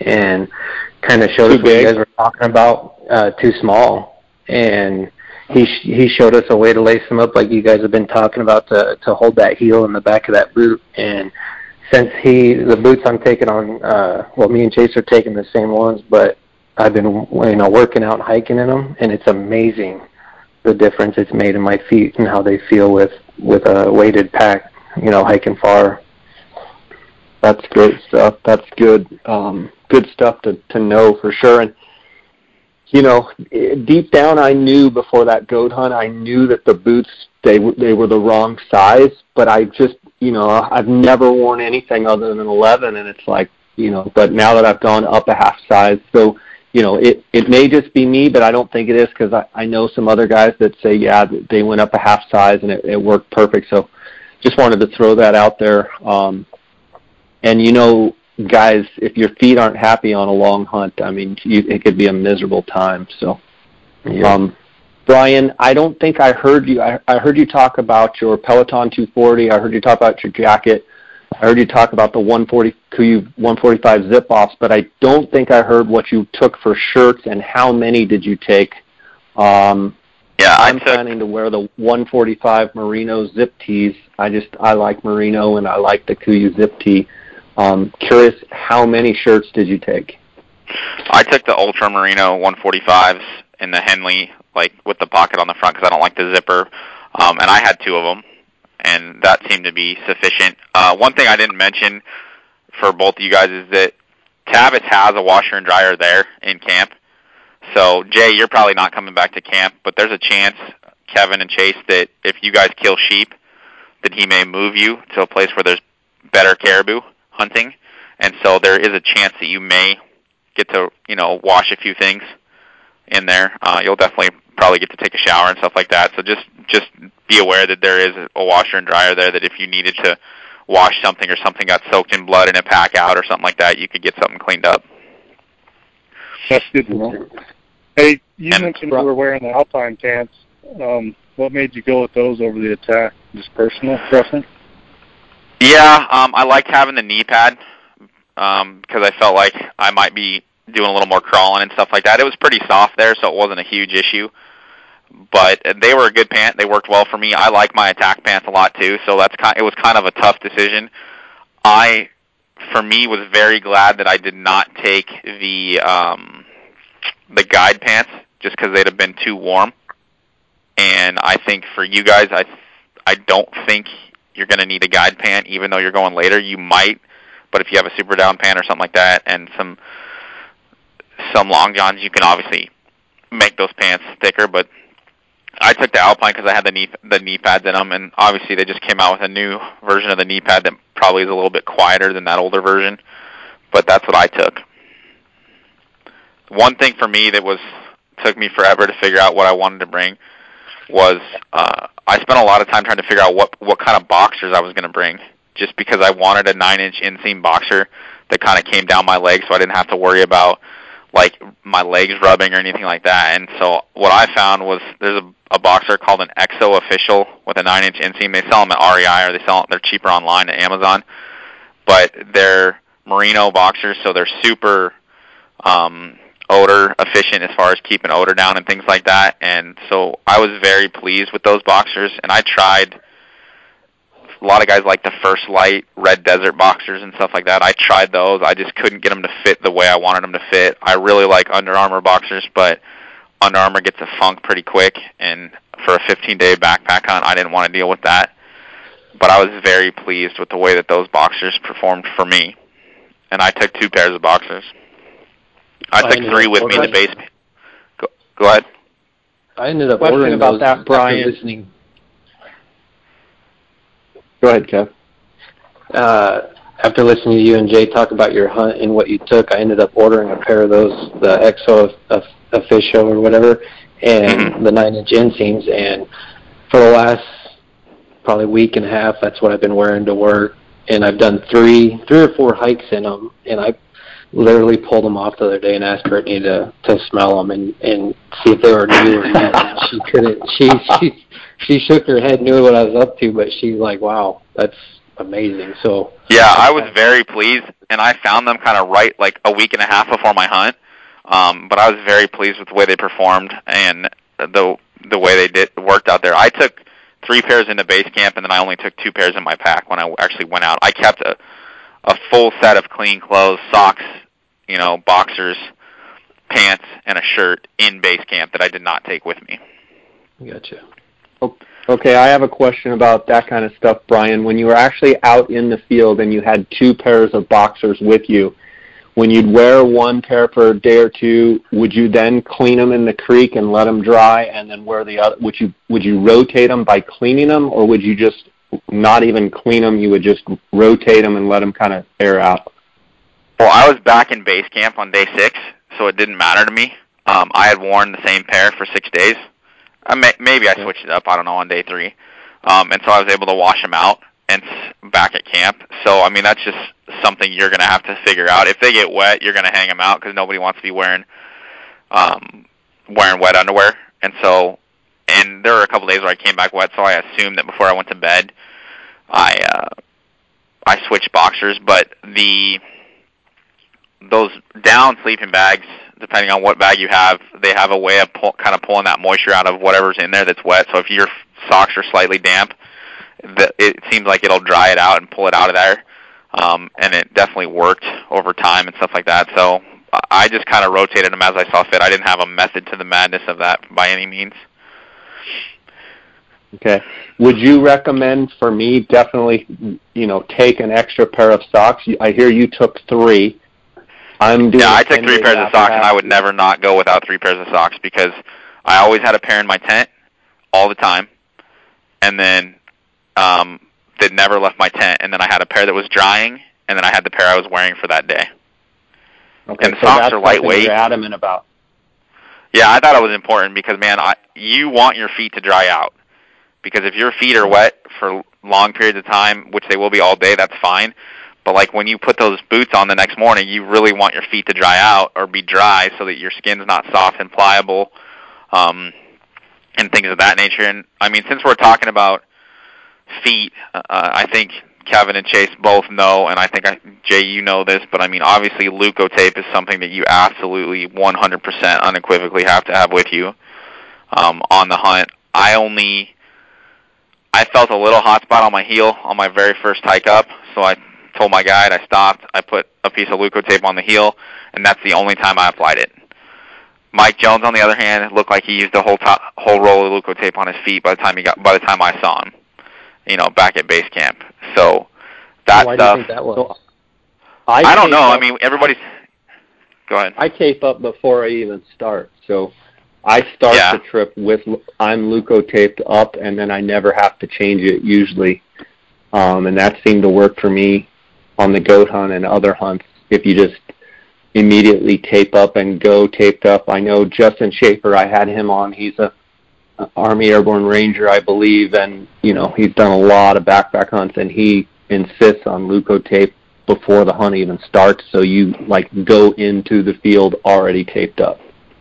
Yeah, and I just I mean, didn't know exactly preference. where to where to put it and and how. I mean, I looked on how to how to put it on the back of your heel and stuff, and that I utilized those methods that I saw online on how to kind of layer them on the back of your heel. Um, but uh, I only needed to put it on one time, and I was I was good to go. So it was it was totally fine. Most of Uh, Leuko I'll get into my- um, you can order order it online. Um, my wife Yeah. orders it for me, usually two packages at a time, and um, it's it's great stuff. If anybody out there listening has not used it, um, highly recommend tape. Yeah, so I'm gonna get into kind of the gear that I took, and I'm not. I'm gonna go through some of this stuff because we talked about most of it. If you have something that you want a question on, let me know. But I obviously took the the Kuiu Icon Pro 7200 with a Rainfly. Um, I took the top kind of folding part off of it and stuck it in the bag when I flew, so it made the bag smaller. Um, I took my own Kuiu Mountain Mountain Star two person tent with aluminum poles. Do not take a, a tent with uh, fiberglass, not fiberglass poles, but uh, carbon, Carbon fiber, fiber. poles, because my guides there said that if the carbon fiber gets a nick and the pole shatters, you got a mess on your hands. So they much much more prefer the aluminum poles, especially when it gets colder.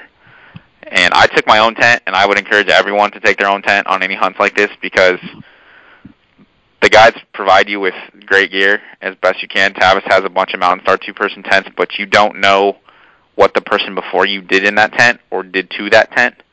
And so the last thing you want to get is get in a rainstorm and have water dripping on you in your tent on the very first day of your sheep hunt.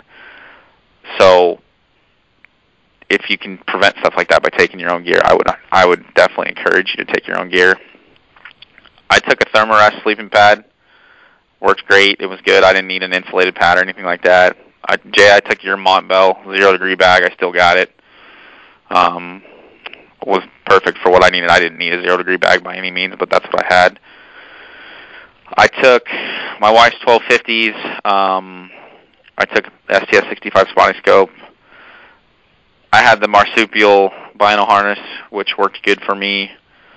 Leupold 1200 rangefinder with the uh, true ballistic range. Obviously, everything nowadays, you guys all got that stuff dialed in. that has the angle compensation.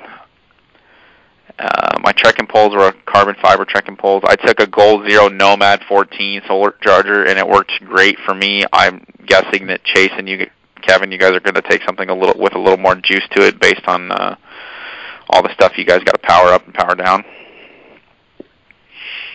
And then headlamps. I had a Petzl Actik and a Petzl Reactik that I took. Chase, you put something out there about satellite devices, and uh, we talked. I took an Iridium Go. Worked great for me. Texting was awesome. Um, the thing that talking on the phone, it was kind of a delay, so you just kind of had to let someone say something, and then you heard it, and then you delayed your response a little bit back to them, but it worked good. Make sure you guys got some roll top dry bags, whether it be roll top or zip dry bags, just to kind of keep your change of clothes in and things like that to keep it from getting getting wet. I Question took a for you. Brian. Go for it. Those um, like I put my sleeping bag. I put I have zip or the roll top ba- the KUIU roll top bags basically for you know I have one for my food. I have one for my sleeping bag. I have one for my clothes stuff.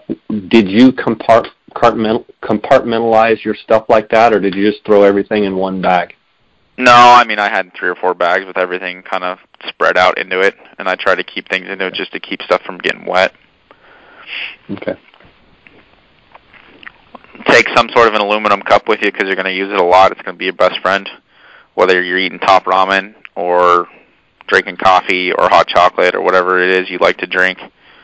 And then um, make sure you have a butt pad, some sort of Thermarest butt pad. It acts as a as kind of a doormat to your tent, as well as you want to have it with you all the time because when you're sitting in glass and whatever you're sitting on is usually going to be wet, so it kind of gives you that little extra protection. And I would try and take a butt pad that's like 18 by 18 or 24 by 24, a little bigger than kind of what we're normally used to taking on uh, on hunts. How about a tarp, Brian, to get out of the rain? You know, getting up to the top Yeah. or something. Been trying to Yeah, so things I wish I had.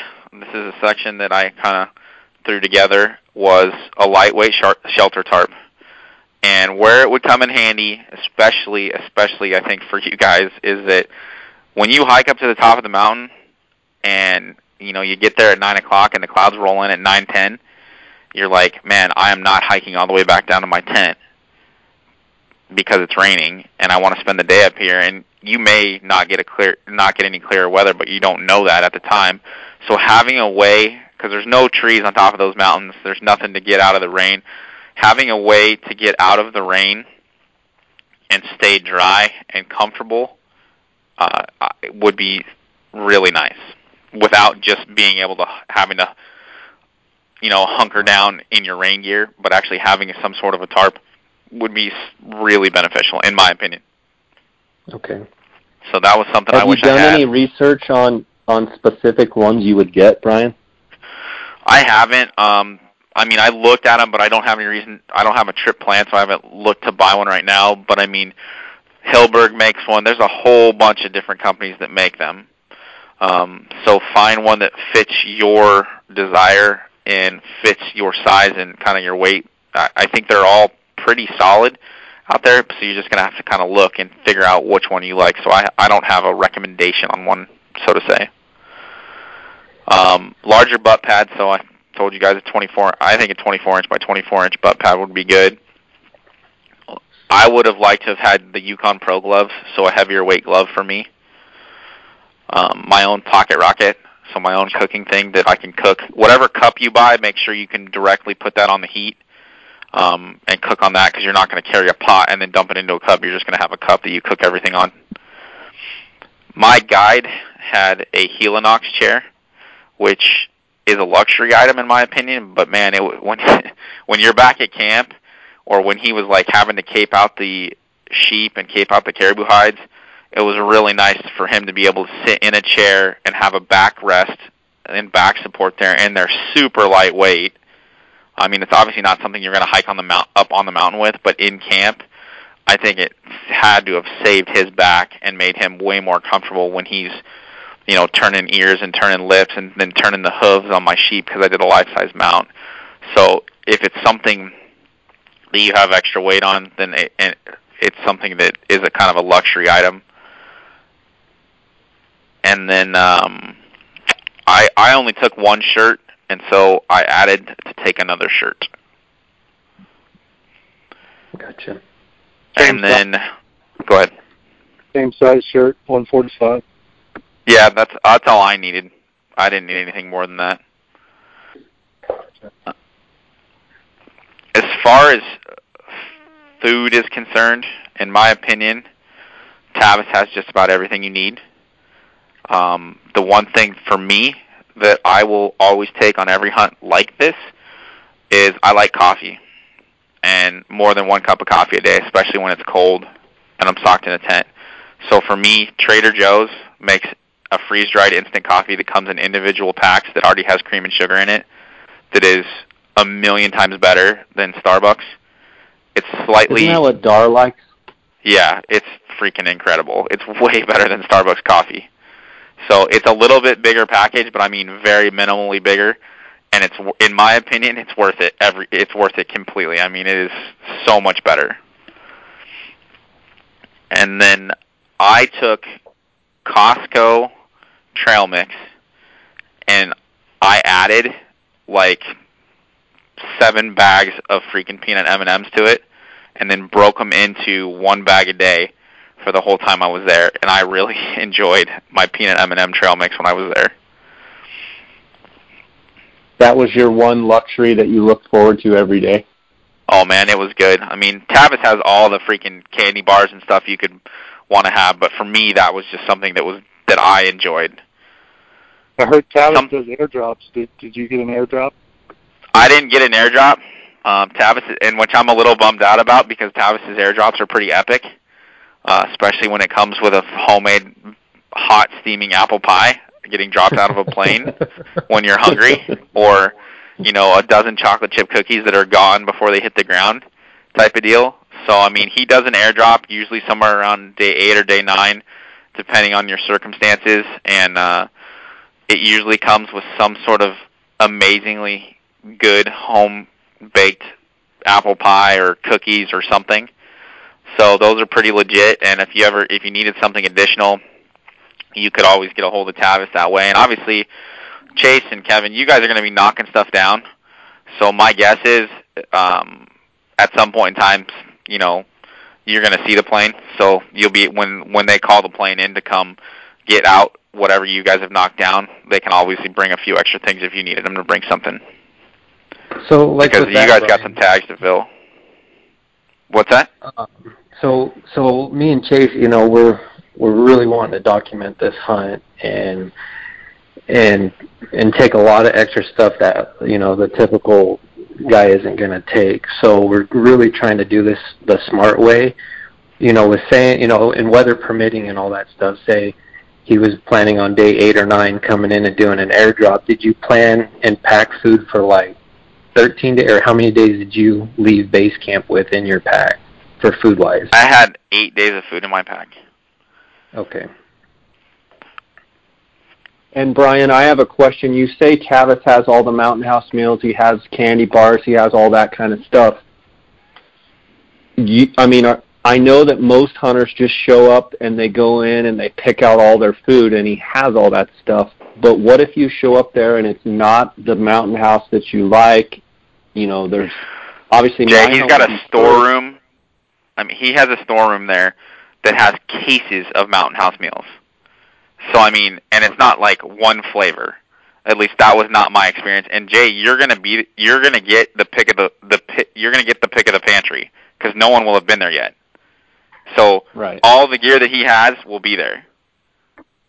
So I mean, Chase and and Kevin are going to be at the tail end, so some things may be dwindled down a little bit. But I mean, they had all of the stuff that I would have wanted to have to eat as far as main meals. Um, if there's some particular meal that you really enjoy, you know, by all means, bring it. But you know, they had for me up on those hunts, the Mountain House meals that I enjoyed the most by far was chicken and rice because it's a huge portion with a lot of calories and a lot of carbs. Um, and then biscuits and gravy every once in a while was really good, just because I like those those particular things. And beef stroganoff, those are the ones for me that I enjoy. But he had chicken or pasta primavera with chicken, which was really good. I mean, he had all sorts of. I didn't eat a Mountain House meal that I didn't like. Did Right, you ever because feel you're like basically- running out? What's that? Did you ever feel like your energy, you know, like you didn't have enough or anything? I like did not. No, I didn't feel I, I I felt I was good. I took um so whatever supplement you're going to take with you as far as a drink mixture, I had obviously wilderness athlete stuff and then I took um oh what's it called? Propel. So little Propel packets that they sell at at like Walmart and for me that Propel was super sweet. And so what I would do in the at the morning of every day before you headed up the mountain, you hit the last water source on your way up, and you filled up your camel pack and you filled up your Nalgene bottle. My Nalgene bottle, I would drink a whole Nalgene bottle right then, or as much as I could, and then I would fill the Nalgene bottle and put whatever mixture of drink mix I was going to drink for the day in the Nalgene bottle, and then I carried pure water the whole time in my camel pack or platypus or whatever bag you're taking. Okay. a question on that, Brian. You say once you once you go up the mountain, is it basically there's just the you know the river bottoms? Is there any like waterfalls and creeks you know that you can plan on once you're up there, or is it definitely it's dry once you leave the the, the river bottom floor? Uh, I mean, I didn't see anything up on top. It doesn't mean that there's not going to be little pools in the rocks and stuff like that. But where I was at, I didn't see anything like that. I mean, we were about maybe a quarter mile into our hike when we hit the last water source, and we would drop into a little cut and get the water out that we needed, and then we would hike out from there. So like we didn't fill up right in base camp. We hiked about a quarter mile and then filled up, and then we were up up on the mountain doing our thing. I'd like to ask about up on the mountain doing your thing. Is it that black shale? I mean, what kind of are you talking? Big scree rocks, or is it that little scree stuff? Like, what was the? And I know it's. I mean, it just depends on where you're at. There's where I was at. It was freaking. there was some little scree fields which are awesome to come down the mountain on by the way but there's also just you know just gra- green grass you know rolling hills that we also you know that was up on top there too so i mean it just depended on what particular side of the mountain you were at or where you were at i mean the scree fields were nice because it makes it super easy to come down the mountain in them but um it, it really I didn't have any big bouldery fields. I know a couple of the guys I talked to um hunted in some spots where there were some boulders and stuff like that. But it wasn't anything that was an issue for me. Uh, one thing we'll talk about real quick for breakfast. It's kind of up to you and what you bring as far as breakfast is concerned. I'm I know that I think Jason and Brennan like to eat um, they'd like to eat an actual like breakfast skillet or something like that. For me, I took two packets of oatmeal. Each breakfast, I would eat two packets of oatmeal, and then I would have those that Justin's peanut butter in the individual, you know, two ounce serving packets, and I took that with me. And so every morning, I would have two oatmeal packets, and I would squeeze an entire thing of peanut butter into it to kind of boost the calories. And for me, that was really good. That peanut butter was kind of a nice treat, I guess, to have and I I did take the Justin's peanut butter with me because and that's kind of something that's a little bit heavier, but it was worth having, and I enjoy, I definitely enjoyed it for sure. Did you mess with the hazelnut or the honey, or did you just eat the regular? Peanut I tried it all, um, but I just ended up taking the flat peanut butter because I was just looking for calories, and you know the peanut butter was just as good as anything else, and nothing else. I would have taken a different one if it jumped out at me, and I was like, oh man, I really like that but there was nothing that I was like, oh, that's that's awesome. He'll have top ramen, and then he'll have like added soup packets that are just like a powdered soup mix. And so we would take the top ramen and mix the soup packet in with the top ramen to get more to it. And surprisingly, top ramen's got a crap load of calories in it. And when you're on the mountain and you're a little, you know, it's kind of a little cold out, man, being able to have top ramen and drink the broth is just kind of a nice a nice feature um, to have. And so that was something that was beneficial. I think Chase for Kevin and you guys on all your gear and things like that, you probably be able to coordinate getting getting um, a couple batteries dropped off at some point in time. So you might want to think about having a bat like two or three bags laid out on your bunks that say, you know, one, two, and three, and tell Tavis or whoever comes picks you up, hey, on Chase's bunk, grab bag one and bring it bring it when you come get the sheep out, and then you can just swap that stuff out right then and there, and then all they have to do, they don't have to look through your gear. They just walk in, and grab a bag, and put it on the plane, and then they bring you, you know, three, four new batteries and whatever else you want. So it would be beneficial to have that maybe laid out for you because you guys are going to knock a sheep down, you know, in the first five six days. You may knock another sheep down. You know, you may knock a caribou down. So I wouldn't be surprised if the plane comes into you a couple of times um, throughout your time frame. I don't think you're going to go nine days without seeing the sheep, or I mean, without seeing the plane. Gotcha. Because I think you guys are going to knock something down before then. Just, just my guess. Ryan, Jay, I've I know you're question. picky, so you might, you might, you might take it down to the wire. There's a good chance. Um, I wanted to ask you about that specifically. I've never seen a Dall sheep in my life, so I mean, it's going to be a phenomenal experience for me, no matter what happens. Um, but as far as glassing them up, you say they're not too hard to spot. Um, as far as looking at rams, um, you know, first impressions, like you you shot a phenomenal ram, real twisty, just beautiful, like textbook, like what you, you know, what you go there for. Um, was it evident when you saw your um, ram that I mean it was the one you wanted? Yeah, I mean, there's my, there's no doubt. Like if I could have drawn a ram that I wanted to kill, that was the ram I wanted to kill. So one thing But I mean, to know, compared to other rams, like did you saw Oh, yeah. other rams, but like did, was this one like um, I mean night and day? Like this was the one. Yeah, there was one other sheep with my ram that was like a nine-year-old ram. That's definitely going to be a good ram. Like a, he's definitely going to be a shooter ram this year. Um, that was just a different formation. But I mean, I watched my sheep for three days before I killed him, and I mean, I had him at 200 yards. I had him at 75 yards. So I mean, I got a lot of video and got to look at him and see what he was like.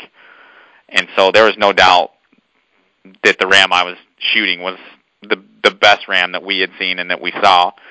And what I would say for all of you guys, obviously, Jay, you got the benefit of having two Dall sheep tags in your pocket, and over there in the Northwest Territories, in you're you're really looking for a long ram that's not going to have. They don't have incredible bases. They're not Alaska sheep. They don't. You're not likely to kill a 14-inch based ram in the NWT, but you are likely to kill a 40-inch ram that may have 12 and a half inch bases.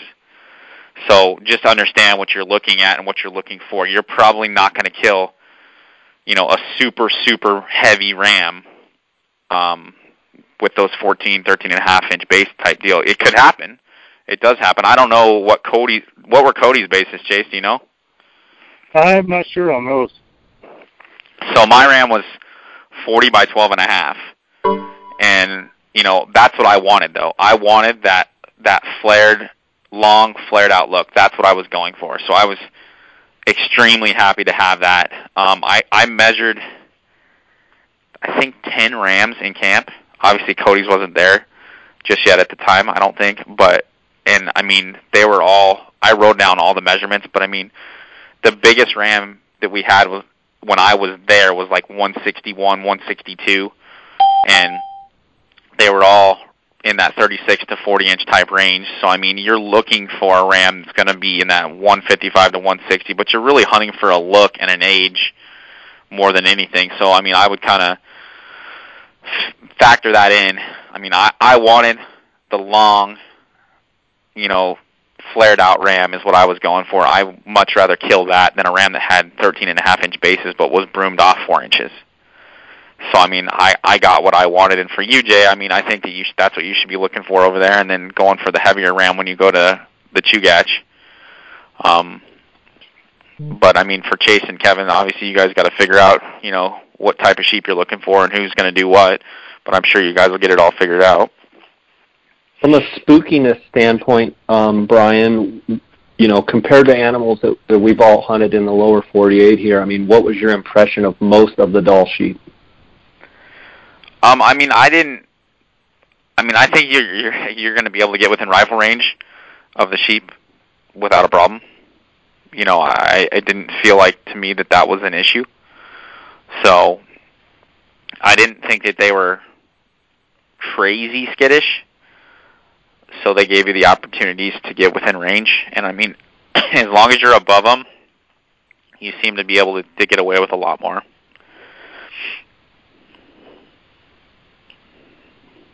Good stuff. Um, does anybody? We, I've, I've heard a little bit of bells dinging and stuff. We might have lost uh, one or two of those guys. Uh, Chase and Kevin, are you still with us?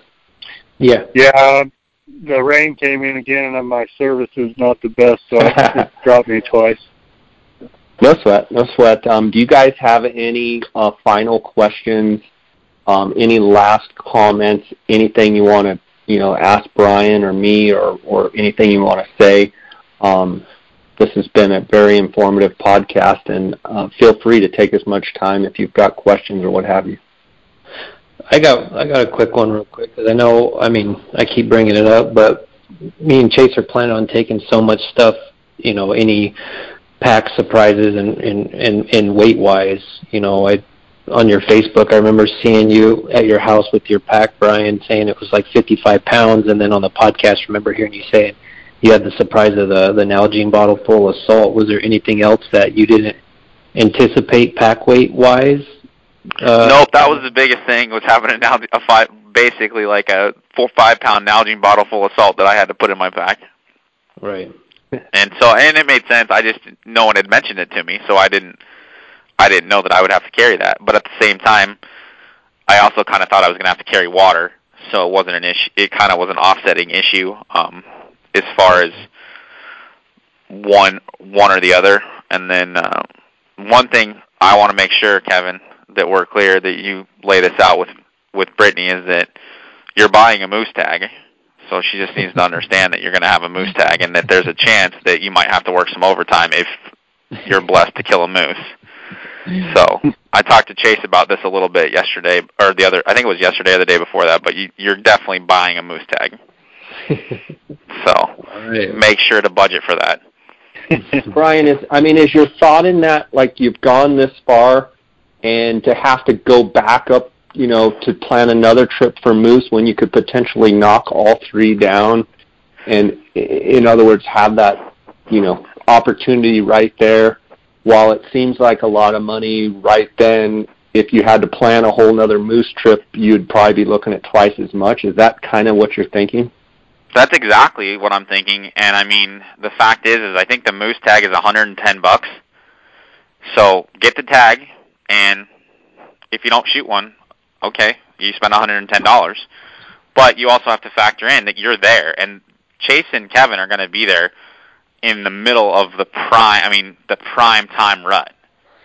So there's a good chance that they could see a bull that they want to kill, or that he wants to kill. And so, I mean, uh, you know, it may not happen, but you're there, and I'm sure that Tavis will work out something with you since you're already there hunting the other stuff to make it worth your while to have that tag. And if it presents itself, then you just got to take it with it, take it and roll with it. Okay. But you guys will have to uh, um, probably air cargo your caribou back from from uh, from there, your caribou and your moose. We brought ours back because we kept the skulls and the horns intact because we wanted to be able to measure them and enter them in Pope and Young. And I think the overall cost between Mike and I was about 500 bucks a piece to get them from there, hides and horns intact, all the way to Phoenix. And it was very, very simple. Okay. You could potentially Right. bring a duffel bag and cut them in half and lay them inside of each other and fly them back that way. Uh, we just were not willing to cut our caribou horns in half. Brian, I have a question. What was your experience as far as density? Obviously, every drainage is different there. Um, you know, how many Dall sheep, you know, rams, ewes, lambs would you see about every day? Well, every spot is diff- going to be different um, because I, I flew into base camp with four guys that you know we're all still good friends now, and each one of us had a varied a varied experience um, of our hunt. And I had, uh, you know, I would probably see 20 sheep a day to th- up to 30 some days, and other guys were seeing, you know, three to five.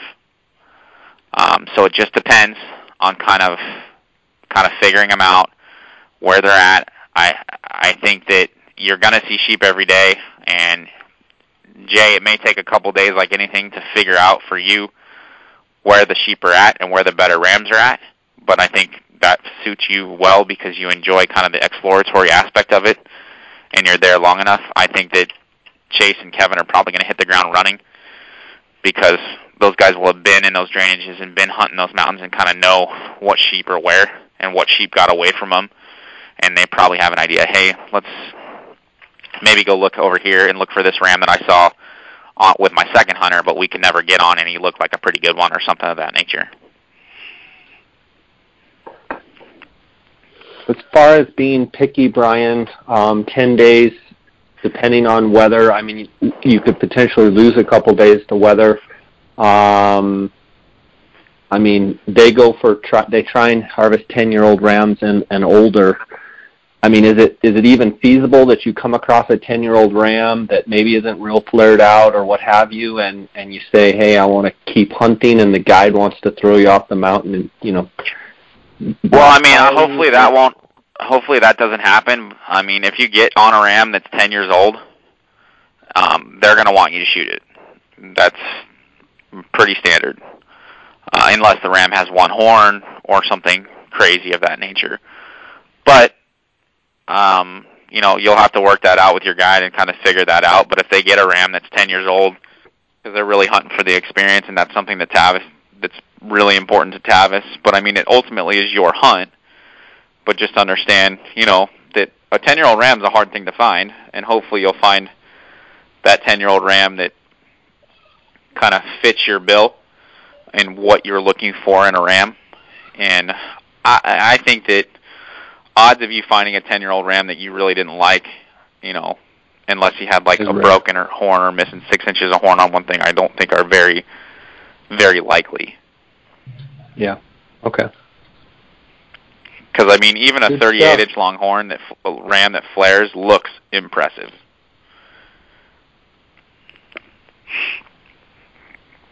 What was that, Jay? Good stuff. Good stuff. Uh, uh, any more questions from Chase and Kevin? You guys got any more comments or questions? I just got one. How did you get in contact with the hunters that were before you? Brian? Uh, ironically, a couple people had, you know, because I posted that I was going to Arctic Red on social media and stuff, and that, you know, I post pictures of like my pack getting ready, and so a couple Right. of those guys had reached, just kind of reached out to me and said, hey, you know, you're hunting with Ryan. I didn't even know who I was hunting with. They sent me messages, hey, you're going to be hunting with Ryan, and you know, he's a good dude and stuff like that. I didn't even know that, but I got a couple messages like the week before the hunt, kind of giving me that information. Gotcha. Cool. But you guys are I'm jealous, man. I wish I could go back. You guys are going to have a blast. It'll be fun. Um hopefully, you know, hopefully you guys get to kill some big old sheep. I mean, you're definitely going to get some opportunities and see some nice sheep and I I think the mainly just hope the weather's good. That I mean, that's the main thing cuz it's going to be an epic experience and I it's it's a little time consuming for travel, but once you're there, it's awesome. Brian, that was one question. Was there any particular city on you know weather.com or anything that you used to try and forecast, or is it not even possible to really even know what your weather is? I mean, I just paid attention to what was going on in Norman Wells. I mean, how it's far only a from 50 Norman minute Wells- flight. It's only Okay. a 50 minute flight from Norman Wells to base camp. Which direction? If I'm, I believe it's west. Okay. Okay. They're basically so at the mouth Nor- of the Arctic Norman Red. Yeah. Okay. Well, good stuff. Um, guys, do you have anything else to add there? No, that's all good stuff, Brian. Thank you. Yeah. Yeah, man. Have fun up there. Enjoy that that weather up there. And uh, if you guys have any other questions, you got the number. Just give me a call. Yeah, and the um, Chase and Kevin, between now and then, do you guys have any hunts um, that you're going to be going on, or or are there any videos coming out on your YouTube channel that um, the listeners should be, you know, checking out or or anticipating? Yeah, we've actually we don't have any hunts between now and then, but um, we've had hunts the last couple months, and we're actually going to do a little YouTube series probably in early July, um, first couple weeks of July. Going to call it season 4.5. Um, got Brittany's buffalo hunt. Got some Texas axis deer. Kevin went to Mexico, killed some Gould's turkeys. Um, I took my son to New Mexico to hunt Merriam's and quite a few hunts from this spring that uh, we're going to throw on a daily video uh, on our YouTube channel, the Mountain Project YouTube channel. Good stuff. Good stuff. Well, guys, I want to thank you for uh, coming on and appreciate the great content that you guys put out, the Mountain Project. Uh, I want to give you guys a chance to let uh, the listeners know where they can find you.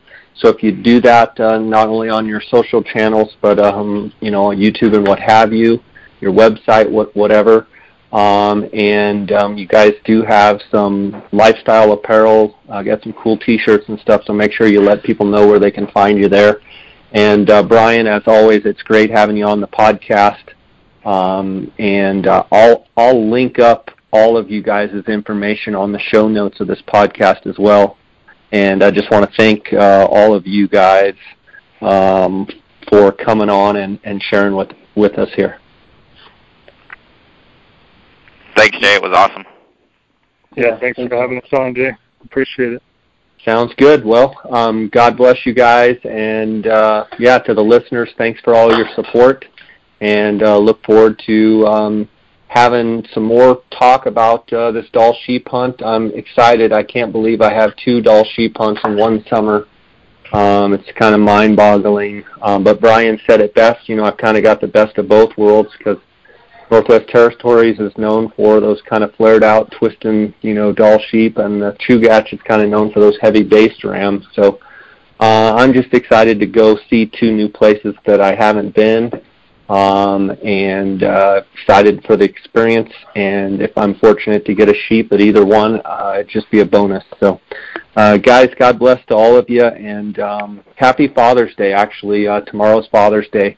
Uh, all three of you I know are fathers, and um, uh, I I see how you guys are as dads, and see how you how you act with your kids, and um, people notice that stuff, and I notice it, and I just commend the three of you for the guys that you are and raising your kids the way you do. And happy Father's Day to the three of you. And I'll let you go with that. Okay.